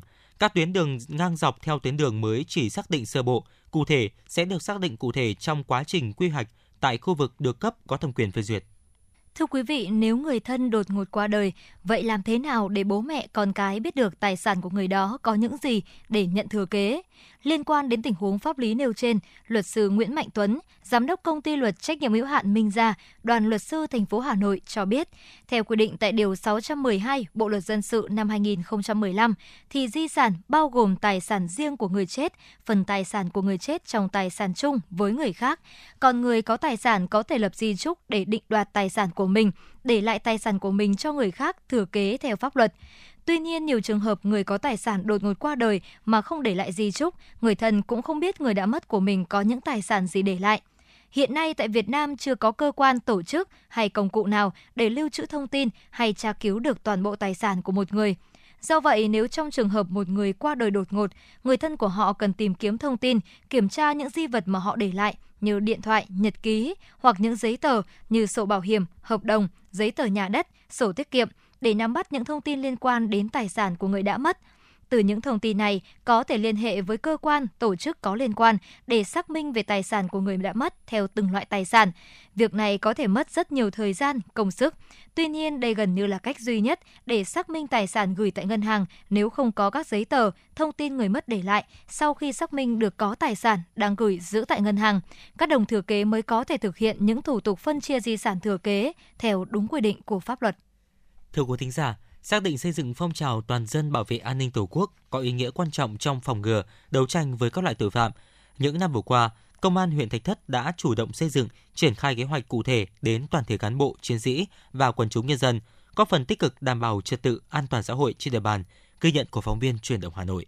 Thưa quý vị và các bạn, trong những năm qua, phong trào toàn dân bảo vệ an ninh Tổ quốc trên địa bàn huyện Thạch Thất đã có những bước phát triển mạnh mẽ, thu hút đông đảo mọi tầng lớp nhân dân cùng tham gia nhiều mô hình điển hình tiên tiến trong phong trào toàn dân bảo vệ an ninh Tổ quốc đã và đang ngày càng phát huy vai trò hiệu quả tích cực, thực sự là cánh tay nối dài của lực lượng công an trong công tác đấu tranh phòng ngừa các loại tội phạm, đảm bảo an ninh trật tự tại địa phương – xác định thực hiện tốt phong trào toàn dân bảo vệ an ninh Tổ quốc là biện pháp quan trọng trong công tác phòng ngừa, đấu tranh làm giảm các loại tội phạm. Công an huyện Thạch Thất tập trung chỉ đạo, triển khai nhiều biện pháp, giải pháp đẩy mạnh, nâng cao chất lượng phong trào toàn dân bảo vệ an ninh Tổ quốc, triển khai xây dựng, nhân rộng và phát huy hiệu quả nhiều mô hình trong phong trào toàn dân bảo vệ an ninh Tổ quốc. Lực lượng công an phối hợp mặt trận Tổ quốc, các đoàn thể duy trì phát triển nhân rộng các mô hình camera giám sát an ninh trật tự, bảo đảm trật tự, an toàn giao thông trước cổng trường học. Đồng thời, các xã duy trì, phát huy hiệu quả các mô hình trong phong trào toàn dân bảo vệ an ninh Tổ quốc tại địa phương theo hướng tự quản, tự phòng, tự bảo vệ, tự hòa giải tại cơ sở. Thiếu tá Nguyễn Tiến Phụng, trưởng công an xã Đại Đồng, huyện Thạch Thất cho biết. Cho nên là xác định là các cái phong trào thì cũng phải xuất phát từ cái yêu cầu thực tiễn. Thế thì khi mà về thì chúng tôi cũng đã phối hợp để các ban ngành đoàn thể và các thôn thì cũng giả soát đánh giá lại cái hiệu quả của các cái mô hình trước đây để tiếp tục duy trì những cái mô hình đã có. Ví dụ như là cái tổ hòa giải. Thì hiện nay chúng tôi cũng đang tiếp tục là ừ, duy trì và phát huy rất tốt. Thế và chúng tôi cũng tham mưu để đề xuất xây dựng những cái mô hình mới để nó đáp ứng được các cái yêu cầu mới trong cái, cái tình hình hiện nay. Ví dụ như là trong cái việc làm phối hợp để giáo dục quản lý thanh thiếu niên có khả năng điều kiện vi phạm pháp luật, thì hiện nay chúng tôi đang phối hợp với cấp ủy tri bộ, thôn và các ngành đoàn thể của xã để thành lập cái mô hình quản lý giáo dục thanh thiếu niên hư. Thì qua cái thời gian vừa rồi thì cũng thấy là cái mô hình này cũng đang phát huy tốt hiệu quả, thế và nó giúp là làm giảm cái tình hình phạm pháp hình sự trên địa bàn, thế mà các cháu được đưa vào giáo dục thì nó có những cái tiến bộ và không có cái cháu nào vi phạm pháp luật Điểm nổi bật của phong trào toàn dân bảo vệ an ninh Tổ quốc trên địa bàn huyện Thạch Thất thời gian qua đó là đã xây dựng được mô hình tự quản trong phòng cháy chữa cháy tại các làng nghề. Theo Thượng úy Nguyễn Tuấn Mạnh, Phó trưởng Công an xã Hữu Bằng, huyện Thạch Thất cho biết, làng nghề xã Hữu Bằng là nơi tập trung nhiều nhà xưởng san sát chủ yếu sản xuất đồ gỗ và cơ khí với nhiều vật liệu dễ cháy. Trung bình hàng năm ở khu vực trên xảy ra từ 6 đến 10 vụ cháy lớn nhỏ gây thiệt hại lớn. Chính vì thế, việc chính thức thành lập các tổ chữa cháy lưu động là nguồn động viên to lớn với người dân làng nghề để phát huy tinh thần bốn tại chỗ. Xây dựng cái mô hình thôn dân cư tự quản về an ninh trật tự kết hợp với phòng cháy chữa cháy thì kết cùng với việc đó thì sẽ chủ tịch cũng ban hành quy chế hoạt động của, của các tổ phòng cháy chữa cháy ở dưới thôn này. Cái mô hình này cũng rất hiệu quả hiệu quả từ góc độ, từ cái góc độ là về vấn đề thực tế. Thực tế ở đây thì nói chị là nếu mà nói về cháy thì ở Hữu Bằng là một trong những cái xã mà năm nào cũng xảy ra cháy. Và cái vấn đề cháy thì các chị cũng biết rồi, cái cháy là một khi nó xảy ra cháy thì thiệt hại rất là nặng nề. Xuất phát từ cái tình hình thế thì là đến là công an xã thì trong công tác phòng cháy cháy thì cũng tham mưu cho bên ủy ban xã này thành lập những cái cái mô hình như thế thì à, vừa rồi mà trong cái đợt diễn tập xây mô hình thì cũng tham mưu cho ủy ban xã và cũng được sự quan tâm của trên à, công an huyện thì à, cũng à, xây à, cũng cũng cũng triển khai là xây dựng cái mô hình là có ba cái xe phòng cháy chữa cháy tại chỗ tự quản. Bà Kiều Thị Khuyến, Chủ tịch Ủy ban nhân dân xã Đại Đồng, huyện Thạch Thất cho biết, tham gia phong trào toàn dân bảo vệ an ninh Tổ quốc, người dân đã có ý thức hơn trong việc chủ động bảo vệ tài sản, thực hiện nghiêm các cam kết, tình hình trật tự an toàn xã hội có nhiều chuyển biến tích cực, tội phạm và tệ nạn xã hội được kiềm chế, công tác quản lý nhà nước về an ninh trật tự có chuyển biến tốt. Vâng, đối với phong trào toàn dân bảo vệ an ninh Tổ quốc của xã Đại Đồng thì hàng năm thì đảng ủy đều có nghị quyết chuyên đề chỉ đạo công tác xây dựng phong trào Thế và đối với Ủy ban dân xã thì chúng tôi có các cái kế hoạch để thực hiện. Ở kế hoạch này thì sẽ có kế hoạch của năm, thế và từng cái kế hoạch của thời kỳ cao điểm đối với từng nội dung cụ thể. Sau khi có nghị quyết và kế hoạch thì chúng tôi sẽ có hội nghị triển khai tới các ban ngành đoàn thể cũng như là ở các thôn. Thế và đồng thời thì sẽ có cái tuyên truyền trên đài truyền thanh và các hội nghị lồng ghép để nhân dân cũng nắm được về cái nội dung của phong trào. Thế và đối với phong trào toàn dân bảo vệ an ninh tổ quốc thì bản thân cái tên của nó đã nói lên được cái nội dung và cái chủ thể của cái phong trào rồi. Cho nên là cái quan trọng nhất là phải hướng tới người dân để có thể có nhiều sự tham gia nhất của người dân thì phong trào nó mới có kết quả. Còn nòng cốt thì vẫn là lực lượng công an. Sau đó thì các đồng chí trong ban chỉ huy công an xã, các đồng chí công an chính quy là những người có cái vai trò rất là quan trọng. Theo Thượng tá Nguyễn Văn Mạnh, Phó trưởng Công an huyện Thạch Thất, thực hiện phong trào toàn dân bảo vệ an ninh Tổ quốc được sự quan tâm, lãnh đạo, chỉ đạo sâu sắc của cấp ủy chính quyền, sự tham gia tích cực của mặt trận Tổ quốc, các đoàn thể đã phát huy được sức mạnh tổng hợp của cả hệ thống chính trị và nhân dân trong đấu tranh phòng chống tội phạm, bảo đảm an ninh trật tự. Nhiều mô hình điển hình tiên tiến được nhân rộng, nhiều vụ việc phức tạp về an ninh trật tự được phát hiện, kịp thời giải quyết ổn định ngay tại cơ sở, góp phần giữ vững an ninh trật tự ở địa phương. Đối với cả phong trào toàn dân bảo vệ an ninh tổ quốc ờ, trong thời gian tới thì ờ, ờ, cô an thị Thạch Thất cũng sẽ tiếp tục tham mưu cho huyện ủy, hội đồng nhân dân, ủy ban nhân dân huyện thị Thất sẽ phát huy các cái mô hình có hiệu quả ở các cái xã thị trấn trước đây. Thì còn những cái mô hình mà hiệu quả kém thì có thể sẽ thay thế và sẽ có Ờ, những cái mô hình mới thế thế. Thì trong thời gian thì có thể là chúng tôi sẽ phát huy thêm các cái mô hình để làm sao đảm bảo an ninh trật tự tuần tra kiểm soát trên địa bàn của các ờ, thôn xóm rồi địa bàn của các xã thị trấn. Hai là những cái khu vực mà giáp danh giữa huyện Thạch Thất với các huyện xung quanh ví dụ như Quốc Oai, Phúc Thọ, Sơn Tây rồi ờ, Hoài Đức.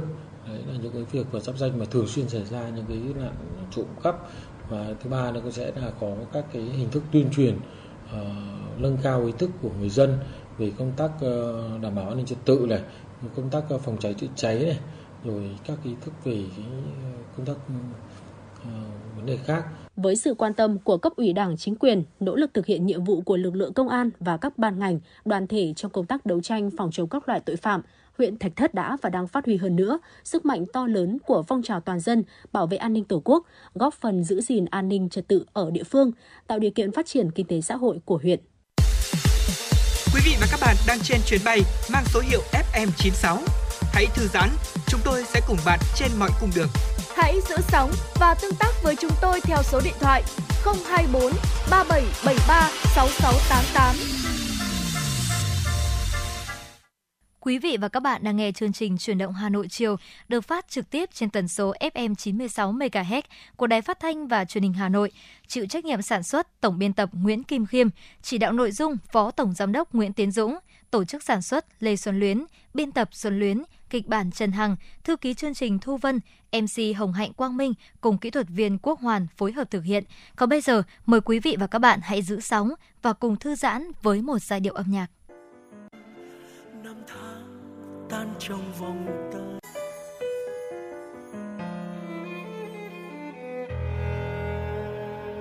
Hà Nội của tôi, mỗi khi đông về gió se lạnh.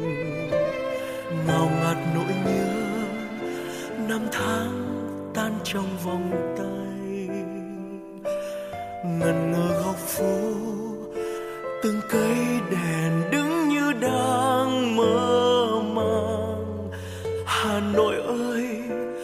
sữa rơi hay là hương tóc em?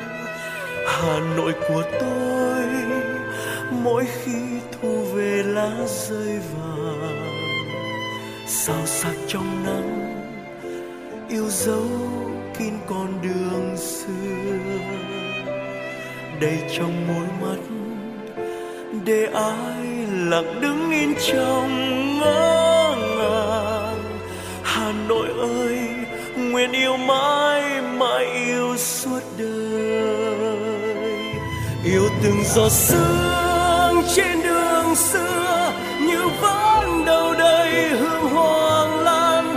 Yêu nhịp thời gian trong vòng quay, đạp xe đón em bom giật trên mái phố. Yêu chiều hồ tây, chuông chùa vang, từng cơn sóng tan theo trong hồn hoàng hà nội ơi, mãi trong tôi đẹp như giấc mơ.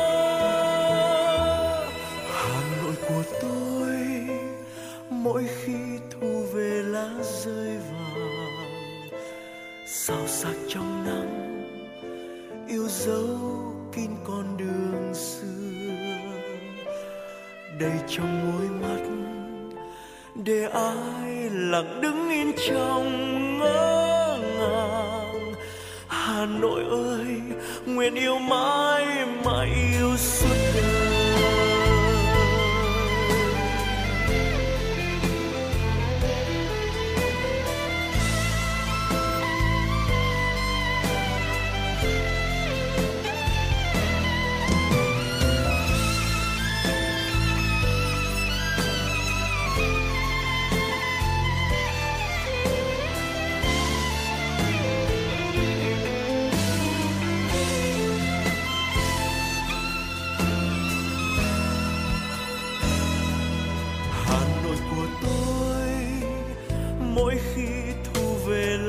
rơi vàng.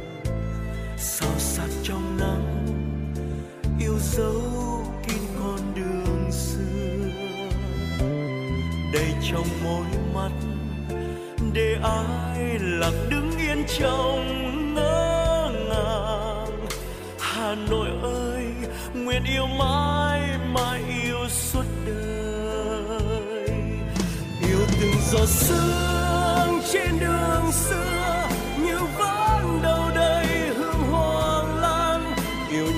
gian, trong vòng quay đạp xe đón em, bom giật trên mái phố. Yêu chiều hồ tây, chuông chùa vang, từng cơn sóng tan theo trong hồn hồn hà nội ơi, mãi trong tôi đẹp như giấc mơ. Yêu từng giọt sương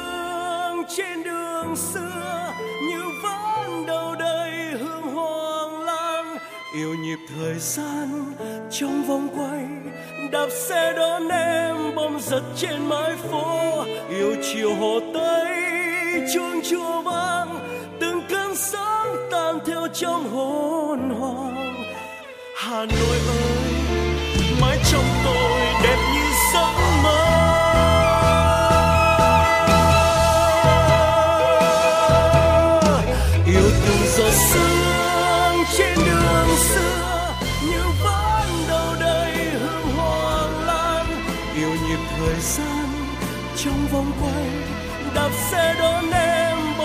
trên mái phố, yêu chiều hồ tây chuông chùa vang từng cơn sóng tan theo trong hồn hồn. Hà nội ơi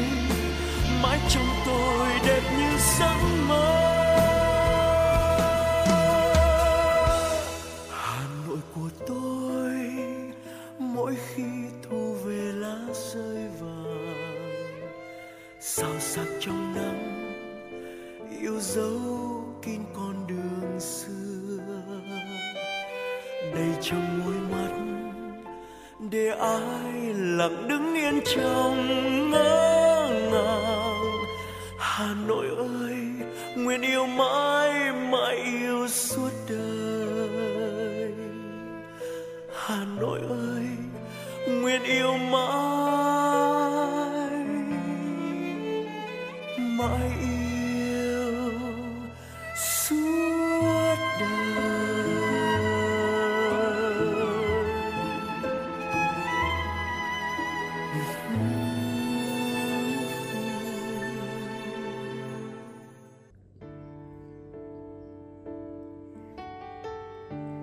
Thưa quý vị và các bạn, với trẻ em thành phố thì không khó để có trong tay cả một tủ sách.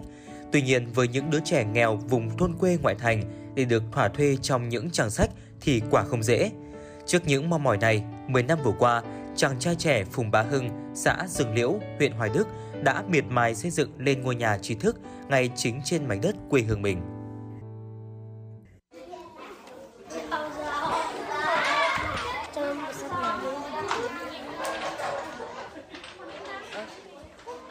Những ngày cuối tuần, Thư viện sách Dương Liễu ở xã Dương Liễu, huyện Hoài Đức, Hà Nội lại rộn ràng tiếng cười đùa vui vẻ của những đứa trẻ làng quê lùi tới đây đọc và mượn sách. Em Phí Văn Trường, Phí Thị Trang cho biết, không chỉ cuối tuần mà đợt này thi xong nên ngày nào em cũng tới thư viện để được đọc những cuốn sách hay, chơi những trò chơi bổ ích cùng các bạn. Thì em rất thích đến đây. Mỗi ngày thì em này đọc được một quyển sách bổ ích hơn. Ở đây có rất là nhiều cuốn sách mà em khó có thể tìm mua hoặc là giá thành của nó ở ngoài thị trường rất là cao. Khi đến đây thì em lại được đọc chúng một cách miễn phí. Không chỉ thu hút các em học sinh, mà với nhiều người lớn tuổi, nơi đây cũng là điểm hẹn để bồi đắp tri thức văn hóa. Bà Phí Thị Liễu, thôn Thống Nhất, xã Dương Liễu chia sẻ. Ba cũng thích, nhưng các cháu cũng thích. Có mượn sách, có đọc sách hết. Một tháng nay là cứ đến tối nó hết ngày. Mượn sách, nhưng không mất tiền, nhưng ba cũng khoái, chí.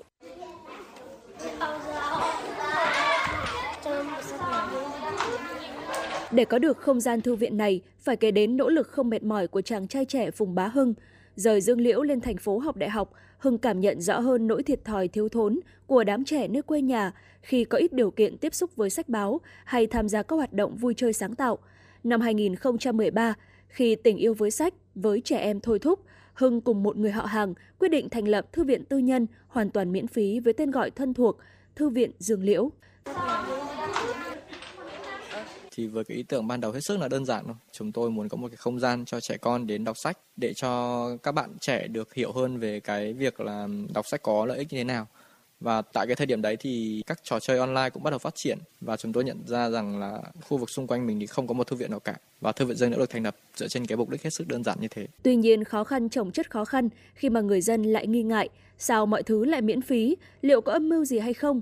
Phùng Bá Hưng chia sẻ. Tuy nhiên mà tôi nghĩ rằng cái việc khó khăn nhất đấy cái thời điểm mà mọi người chưa có khái niệm về một cái thư viện tư nhân như thế nào. Tức là việc mà thư viện được mở ra cũng là một gây ra sự tò mò nhưng mà cũng là gây ra sự hoài nghi của cộng đồng. Mọi người cũng nghĩ là tại sao lại có một nhóm các bạn lại bỏ thời gian và công sức để mở một cái thư viện miễn phí như thế rồi đi xin sách các thứ? Liệu đây đã có phải là một cái thư viện thực sự hay là là một cái kiểu âm mưu gì đó? Thời điểm đấy thì cái việc mà để cho mọi người hiểu được về cái mục đích tôn chỉ của thư viện thì là cái khó khăn. Bằng sự kiên trì, niềm tin yêu ở sách, thư viện Dương Liễu đi vào hoạt động, trẻ con lẫn người lớn trong xóm rất hào hứng. Nhiều bạn nhỏ sau những giờ học bài căng thẳng ở lớp đã tìm đến thư viện để giải trí với những cuốn truyện tranh đầy thú vị mà gia đình không có tiền mua. Các bậc phụ huynh thấy con biết làm bạn với sách, biết cách nâng đỡ nhau trong học tập và tiến bộ lên mỗi ngày thì rất ủng hộ. Bà Phí Thị Sóc, chị Hoàng Thu Minh, xã Dương Liễu chia sẻ. Chưa có thư viện thì cũng không có sách để đọc. Thế bây giờ có cái thư viện ở gần nhà ấy, thì hay sang, hay đọc. Hôm nào mà thư viện có những cái chương trình gì thì sang tham gia. Vui lắm. Đủ các loại sách, từ sách thiếu nhi cho đến sách cho người già. Đọc mượn, đem về. Rất là an tâm khi mà thấy con em mình đến đây để báo đọc truyện. Không sợ các cháu đi chơi hoặc là đi ra ao nghịch sợ đuối đấy. Cô thấy là các cháu ngoan hơn nhiều chào hỏi lễ phép. Tính đến nay, Thư viện Dương Liễu có khoảng hơn 7.000 đầu sách, hơn 2.600 độc giả, 9.000 lượt mượn một năm, gần 100 sự kiện được tổ chức từ năm 2013 đến nay. Phùng Bá Hưng chia sẻ, Thư viện hoạt động theo phương châm trẻ em có thể tạo ra điều kỳ diệu khi chúng đọc sách. Câu nói ấy cũng là kim chỉ nam để chúng tôi hoạt động hiệu quả suốt 10 năm qua. Nhờ vào cái việc là chúng tôi à, cũng không lo ngại rằng cái việc là mọi người hiểu nhầm, cũng không lo ngại rằng cái việc là sau này làm có làm được không, mà tại thời điểm đấy chúng tôi chỉ biết rằng là cái mục tiêu để xây dựng thư viện và xây dựng một cái địa điểm miễn phí cho trẻ con là cái mục tiêu cao nhất. Vì thế thì à, chúng tôi cứ làm. Tài sản đáng quý khác là sau 10 năm tuyển chọn, thiết lập, hiện thư viện có gần 80 tình nguyện viên gắn bó. Trong số thành viên thư viện, người con làng Dương Liễu chiếm tới 90%. Ngoài ra, còn người ở nơi khác có tình yêu với sách, biết thư viện nên đã đến đây xin làm tình nguyện viên. Bạn Nguyễn Thủy Dương, tình nguyện viên Thư viện Dương Liễu chia sẻ. Thứ bảy chủ nhật hoặc ngay cả ngày bình thường hay là cái thời tiết nắng mưa thất thường nhưng vẫn luôn luôn có các em là đợi ở ngoài cửa. Sau đấy thì thư viện đến đông dần và mình cảm thấy cái không khí nó ấm dần và hầu như tuần nào thà ngày, ngày nào cũng có các em ở đây.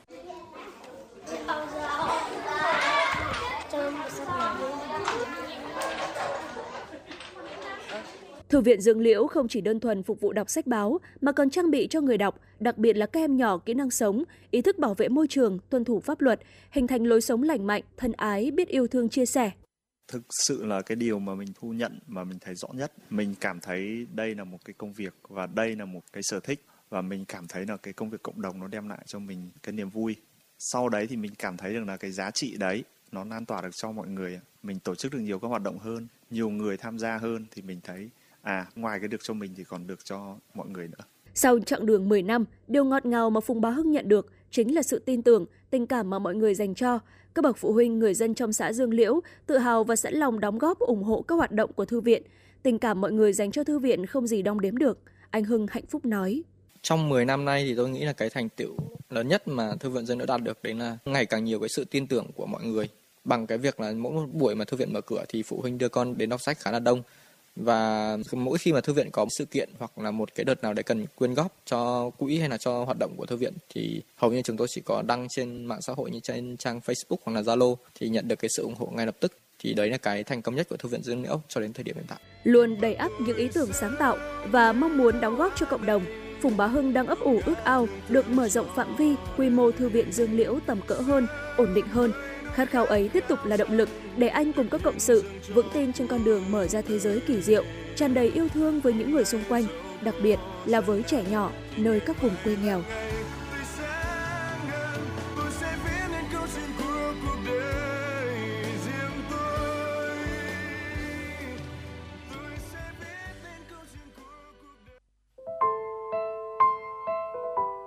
Tôi không sinh ra ở Hà Nội nhưng mảnh đất ấy đã nuôi dưỡng tuổi thơ, tâm hồn và giọng hát của tôi. Tôi đã cảm nhận được tâm hồn của một hà nội xưa trong những ngày sống xa mảnh đất có quá nhiều kỷ niệm ấy. Hà nội và tôi là những đêm lang thang nơi từng con phố nhỏ, để rồi nỗi buồn thấm sâu vào từng cơn gió, cất lên thành tiếng thở than của sông hồng trải qua nhiều sóng gió, khổ đau và vui sướng được mất của một kiếp người, với những khắc khoải trên bước đường trần cùng những ngọt bùi đắng cay, có lẽ chúng ta cũng muốn một lần được trở về với giấc mơ của một thời thơ ấu với ngõ nhỏ, phố nhỏ, nhà tôi ở.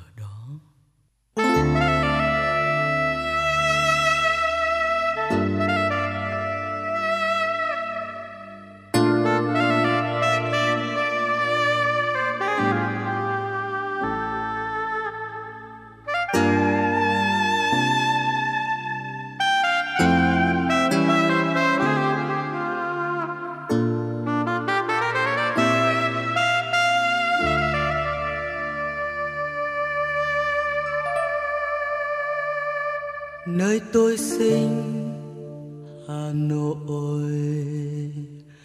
Ngày tôi sinh, một ngày bỏng cháy. Ngõ nhỏ, phố nhỏ, nhà tôi ở đó. Đêm nằm nghe trong gió, tiếng sông hồng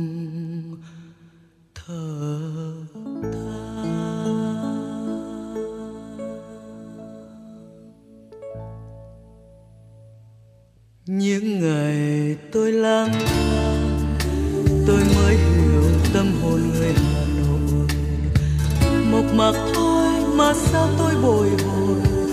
Mộc mạc thôi mà sao tôi nhớ mãi? Tuổi thơ đã đi qua không trở lại. Cháy hết mình, cánh phượng nhẹ nhàng rơi.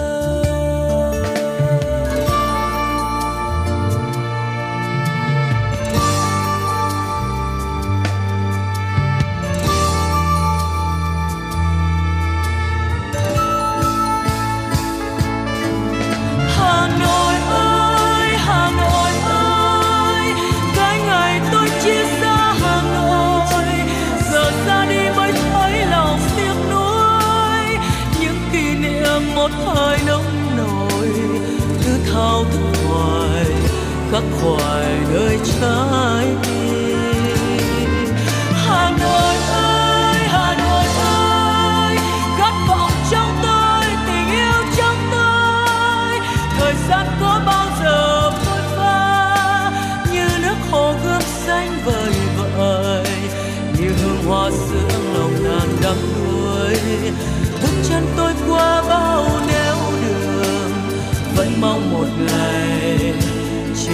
trở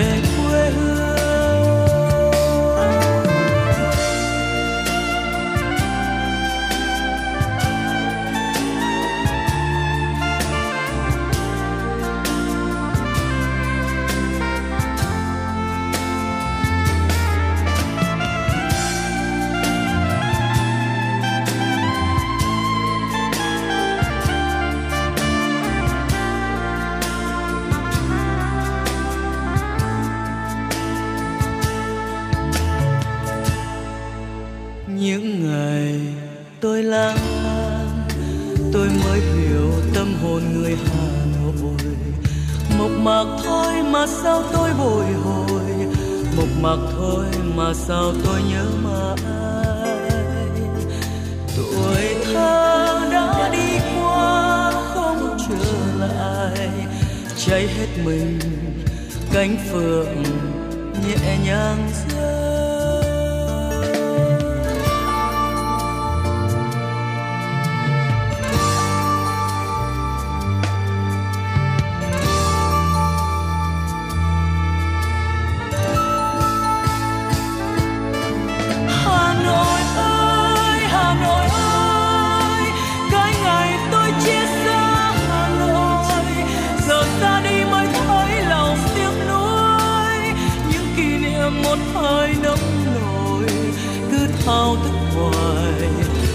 khỏi nơi trái tim. Hà nội ơi, hà nội ơi, khát vọng trong tôi, tình yêu trong tôi.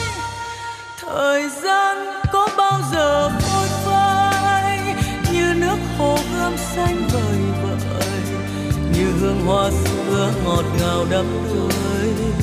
Bước chân tôi qua bao nẻo mong một ngày trở về quê hương. Ngõ nhỏ, phố nhỏ, nhà tôi ở đó. Trong giấc mơ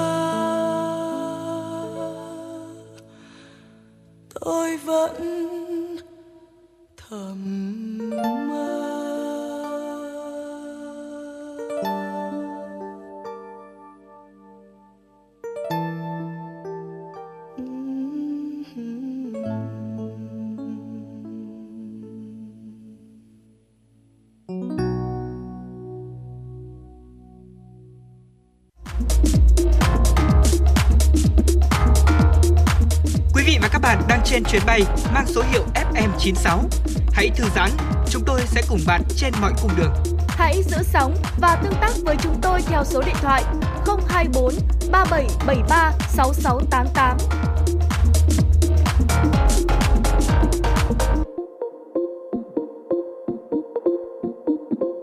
Thưa quý vị, tiếp nối dòng chảy tin tức của truyền động Hà Nội chiều là những thông tin quốc tế mà phóng viên Thu Vân đã gửi về cho chương trình. Thưa quý vị, cơ quan hải quan Nga cho biết kim ngạch thương mại của Nga trong 6 tháng đầu năm nay đã vượt mức trước đại dịch COVID-19. Ông Ruslan Davidos, quyền giám đốc cơ quan hải quan liên bang FCS cho biết, kim ngạch thương mại của Nga từ tháng 1 đến tháng 6 năm nay cao hơn 3% so với cùng kỳ năm 2019. Trong cuộc gặp với Thủ tướng Nga Mikhail Mishustin, ông Davidos nhận định một số biện pháp do FCS thực hiện đã giúp tăng cường thương mại của Nga.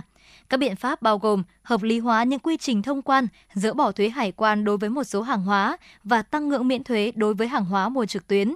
Theo ông Davidos, Nga đã chứng kiến sự dịch chuyển toàn cầu trong thương mại của mình về phía đông và phía nam. Trước sự thay đổi của luồng hàng hóa, ngành hải quan nước này đã tăng biên chế, chuyển một số chốt kiểm tra sang lịch làm việc 24 trên 7 tần suất kiểm tra đã giảm và các công nghệ mới đã được áp dụng để hợp lý hóa việc giám sát những lô hàng lớn. Kể từ khi phương Tây áp dụng những biện pháp trừng phạt đối với Nga do chiến dịch quân sự đặc biệt ở Ukraine, Moscow đã hướng đến những đối tác trong khối BRICS, gồm các quốc gia đang phát triển để bù đắp cho việc mất thị phần lớn ở EU. Ngày hôm qua, Iraq cảnh báo sẽ cắt đứt quan hệ ngoại giao với Thụy Điển nếu cuộc biểu tình đốt kinh Koran tiếp tục diễn ra ở Stockholm. Trong diễn biến mới nhất, Iraq đã yêu cầu đại sứ Thụy Điển tại Baghdad rời khỏi lãnh thổ Iraq, đồng thời cho biết đã triệu hồi đại biện lâm thời Iraq tại Thụy Điển. Trước đó, hàng trăm người biểu tình đã xông vào đại sứ quán Thụy Điển ở Baghdad, phóng hỏa để phản đối kế hoạch biểu tình và đốt kinh Koran ở Stockholm. Về phần mình, phía Thụy Điển cho biết sẽ triệu đại biện lâm thời của Iraq tại Stockholm sau vụ việc trên.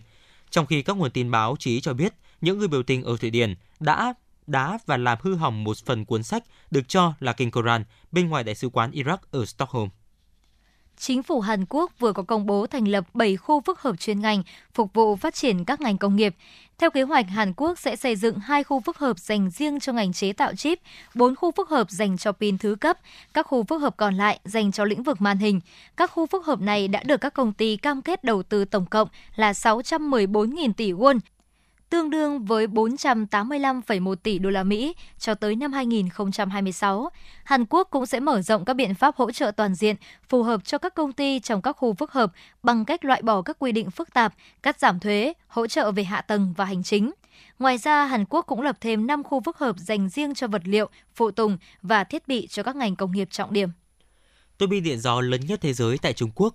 Đây là một dấu mốc quan trọng trong việc sản xuất thiết bị điện gió và năng lượng sạch của Trung Quốc. Tua bin điện gió ngoài khơi nằm ở tỉnh Phúc Kiến phía đông của Trung Quốc với công suất 16 MW đã được kết nối với mạng lưới điện của nước này để phát điện. Tua bin gió này cao 152 m với đường kính cánh quạt dài 252 m do Trung Quốc tự chế tạo. Đây được xem là tua bin có công suất và đường kính cánh quạt lớn nhất thế giới. Trong điều kiện bình thường, mỗi năm tua bin này có thể sản xuất ra lượng điện sạch lên tới 66 triệu kWh, đáp ứng nhu cầu về điện của hơn 36.000 hộ gia đình. Trung Quốc sản xuất gần 60% thiết bị điện gió được bán trên thị trường toàn cầu. Trung Quốc đã và đang tăng cường xuất khẩu thiết bị năng lượng gió với khả năng xuất khẩu đạt 12.000 MW. Thưa quý vị, trong văn hóa ẩm thực Việt Nam từ xa xưa, bên cạnh những món ăn sơn hào hải vị đắt tiền, hiếm có được dùng để cung tiến vua chúa, thì cũng có rất nhiều những sản vật địa phương, dân dã, bình dị, nhưng không kém phần đặc sắc, đã được người dân lựa chọn làm sản vật cung tiến vua. Trong đó, cà dầm tương, món ăn dân dã, mộc mạc, nhưng chứa đựng nét quê, tưởng như thất truyền ở Phúc Thọ, Hà Nội cũng là một trong những sản vật như thế. Ngay bây giờ, xin mời quý vị sẽ cùng theo dõi phóng sự Cà dầm tương đậm đà hương vị quê nhà. Thưa quý vị và các bạn, món cà dầm tương là một món ăn dân dã, truyền thống, gắn bó quen thuộc trong mỗi bữa ăn của người dân Việt Nam. Để lưu giữ hương vị đậm đà bản sắc ấy, thời gian qua, huyện Phúc Thọ đã xây dựng thương hiệu cà dầm tương để giới thiệu, quảng bá đến du khách mọi miền, đồng thời tạo điều kiện cho nghề làm cà dầm tương của xã Tam Hiệp phát triển. Anh đi, anh nhớ quê nhà, nhớ canh rau muống, nhớ cà dầm tương. Câu ca xưa mộc mạc mà thấm đẫm nghĩa tình – Trải qua bao tháng năm, món ăn ấy vẫn trường tồn và không thể thiếu trong mỗi bữa ăn của mọi gia đình. Xưa, món cà dầm tương chỉ là một thức ăn kèm giản dị, lưu giữ trong dân gian, không phải món cao lương mỹ vị trong cung vua chúa. Nhưng đến nay, cùng với sự phát triển của thời đại, xã hội có nhiều thay đổi, món cà giản dị đã được xây dựng thương hiệu, trở thành đặc sản vùng miền với hương vị riêng biệt, đặc trưng của xã Tam Hiệp, huyện Phúc Thọ. Vốn có truyền thống phát triển nghề làm cà dầm tương, ông Nguyễn Tiến Tiệp, cụm 6 xã Tam Hiệp vẫn đang lưu giữ phương pháp là món cà dầm tương từ thời các cụ để lại. Món cà dầm tương này đã có từ xa xưa và chủ yếu là các hộ gia đình giàu có trong làng mới làm. Bởi lẽ để làm ra một quả cà dầm tương ngon, không chỉ cần kinh nghiệm, sự chăm chút, tỉ mỉ mà cần phải có điều kiện kinh tế. Không phải là vì loại cà làm có giá cao hay phải sử dụng nguyên liệu đắt tiền, mà là để có được mẻ cà đạt đúng theo tiêu chuẩn, cần sử dụng rất nhiều tương cho quá trình nén. Ông Nguyễn Tiến Tiệp chia sẻ sau khi quả cà đã ép khô tết nét rồi đấy sau đó mình lau sạch thì thả vào tương thì tự bản thân quả cà nó sẽ ăn tương trong rồi là nó lớn lên. Nước tương thì nó ăn mà còn bã thì nó nhả. Đấy chỉ còn cái bã là nhả lại ra thì cả một cái chum kia kìa. À, một phần hai phần ba của nó là nước còn một phần ba là mình thì mình chấm tất cả. Ăn ngoài là mình chấm nhưng khi cà nó chỉ ăn có cái nước trong thôi. Đấy, còn đâu nó nhà bã lại. Đấy, sau nó cứ lớn dần lên. Một năm nó lớn này sang năm hai năm ba năm bốn năm năm năm đến lúc lớn lên nó sẽ tròn do như là quả cà chua này này. Nó không còn muối nữa. Đấy, nó lớn ăn tương nó lớn lên đây đấy thái ra nó đỏ rọi ăn giòn tan. Kể cả năm năm ba năm cả lúc nào ngâm trong tương nhưng ăn vẫn giòn. Mà cà ngon hay không quyết định là ở tương. Theo đó, loại cà được chọn để làm cà dầm tương phải là cà bánh tẻ, không bị sâu, được chọn vào thời điểm tháng 2 khi đang rộ mùa. Sau khi tách núm, cà được rửa sạch để ráo và đưa vào bước muối dưa. Ban đầu, người làm cà sẽ đặt một vốc to muối trắng lên trên núm mỗi quả cà, đến khi muối tan hoàn toàn thì nén lần một. Thời gian nén muối là 25 ngày. Sau thời gian nén với muối, cà được vớt ra rửa sạch và lấy kim châm kín xung quanh để cho lượng muối ngấm trong cà sẽ tiết ra hết ở công đoạn nén lần hai.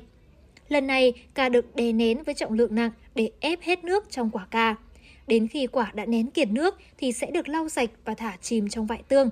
Tương làm cà cũng phải là tương ngon, có màu vàng, vị đậm ngọt và thơm. Thông thường cà dầm trong tương sau 6 tháng là có thể sử dụng được. Thời gian cà dầm tương càng lâu thì càng đem lại chất lượng và giá trị kinh tế cho sản phẩm. Bà Nguyễn Thị Trịnh, xã Tam Hiệp, huyện Phúc Thọ chia sẻ. Là phải mốc ngon, phải nhiều mốc nhiều hoa làm đúng tiêu chuẩn của nó. Muối vừa tiêu chuẩn thì nó mới được ngon được, được nắng. Nó phải có ba bốn cái chế độ. Chứ còn nếu như mình làm mà không được tương không được ngon, không được nắng, không đủ mắm muối, không mốc không vàng thì thì cà tương không ngon thì cà nào không ngon. Món cà dầm tương bình dị là vậy, nhưng chất chứa trong đó là bao công sức của người dân quê. Sự cầu kỳ, khéo léo trong cách chế biến đã góp phần nâng cao chất lượng của sản phẩm. Để có một chùm cà muối dầm tương đảm bảo chất lượng, có khi phải nén hàng năm trời mới bán được ra thị trường. Bởi cà càng ngâm lâu, nén chặt thì ăn càng giòn dai, vị thêm đậm đà. Quả cà đạt chất lượng là khi vớt ra rửa sạch vẫn giữ được màu vàng óng, bổ ra bên trong màu hồng nhạt, thái miếng nhỏ không bị nát. Những quả cà thành phẩm đó khi bán có giá từ 30 đến 50 ngàn đồng trên một quả. giá trị của cà cà muối đã được nâng lên rất nhiều so với quả cà ban đầu như bàn tay của người lao động. Ông Đỗ Trọng Đại, Phó Chủ tịch Ủy ban nhân dân xã Tam Hiệp, huyện Phúc Thọ cho biết, vốn là món ăn dân dã thấm đượm bản sắc quê hương. Những năm gần đây, khi kinh tế phát triển, nhu cầu thưởng thức ẩm thực của người dân đang ngày càng cao, người sành ăn bắt đầu chú ý tới cà dầm tương. Bởi vậy, nghề muối cà dầm tương ở Tam Hiệp có điều kiện để phát triển trở lại. Theo thống kê của Ủy ban Nhân dân xã Tam Hiệp, huyện Tàn Xã có gần 10 hộ làm nghề muối cà dầm tương với mức thu nhập khá. Sản phẩm cà dầm tương Tam Hiệp đã có mặt ở một số siêu thị trên địa bàn Hà Nội, thành phố Hồ Chí Minh và nhiều tỉnh thành khác. Thậm chí món ăn dân dã này còn theo cả những chuyến bay đi tới các nước xa xôi như Séc, Nga và Pháp.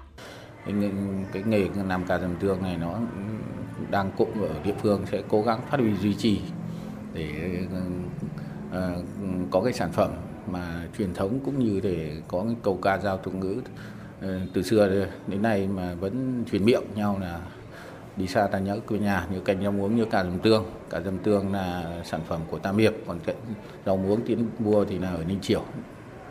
À, phúc thọ trên triều phúc thọ thì cái này thì Ờ, trong thời gian tới thì chúng tôi địa phương sẽ tiếp tục là khuyến khích tuyên truyền khuyến khích các ờ, ông các bà có, có cái tay nghề đấy duy trì để bảo tồn được cái sản phẩm cà dầm tương ở trên địa bàn xã Tam Hiệp cũng như thể ở thôn Nam nói riêng.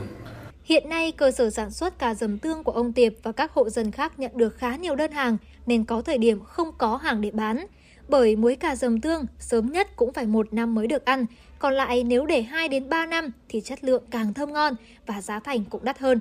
Nhận thấy tiềm năng phát triển của nghề, mới đây Hội nông dân huyện Phúc Thọ đã đứng ra hỗ trợ địa phương thành lập Tổ hội nghề nghiệp làm cà dầm tương do ông Tiệp làm tổ trưởng với gần 20 hội viên. Trong đó, ông Tiệp sẽ trực tiếp đứng ra đào tạo, hướng dẫn kỹ thuật lành nghề cho các thành viên khác. Điều đáng mừng là huyện ủy, Ủy ban nhân dân huyện Phúc Thọ cũng định hướng phát triển cà dầm tương trở thành một trong những sản phẩm du lịch của địa phương. Đây sẽ là tiền đề quan trọng để nghề truyền thống này có bước phát triển mạnh mẽ hơn trong thời gian tới. Em bắt đầu chạm tay vào nỗi nhớ. Những yêu thương chợt dậy trong đêm. Dẫu biết rằng chưa có được tất cả một lời sẻ chia để quên đi những nhọc nhằn. Một tiếng vô về, cho qua đi những chăn trở yêu thương, cho qua đi những đêm dài thao thức. Vẫn đợi chờ một ngày nào anh nói với em. Dù biết đang ở khoảng cách rất xa xôi khao khát muốn nghe lời chân thực trên môi, niềm kiêu hãnh của em cũng xa rồi. Chỉ còn lại nỗi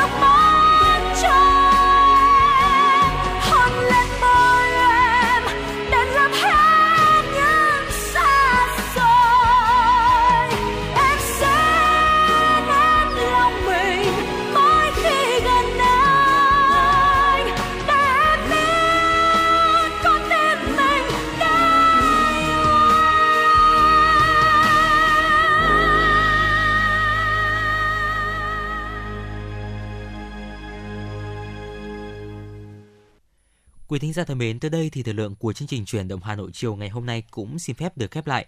Tuy nhiên thì chúng ta vẫn sẽ luôn được gặp lại nhau vào khung giờ quen thuộc của chuyển động Hà Nội chiều từ 16 giờ đến 18 giờ. Quý thính giả chúng ta hãy ghi nhớ số điện thoại của chương trình là 024 3773 6688 quý vị nhé. Còn ngay bây giờ thì Quang Minh và Hồng Hạnh thân mến chào tạm biệt.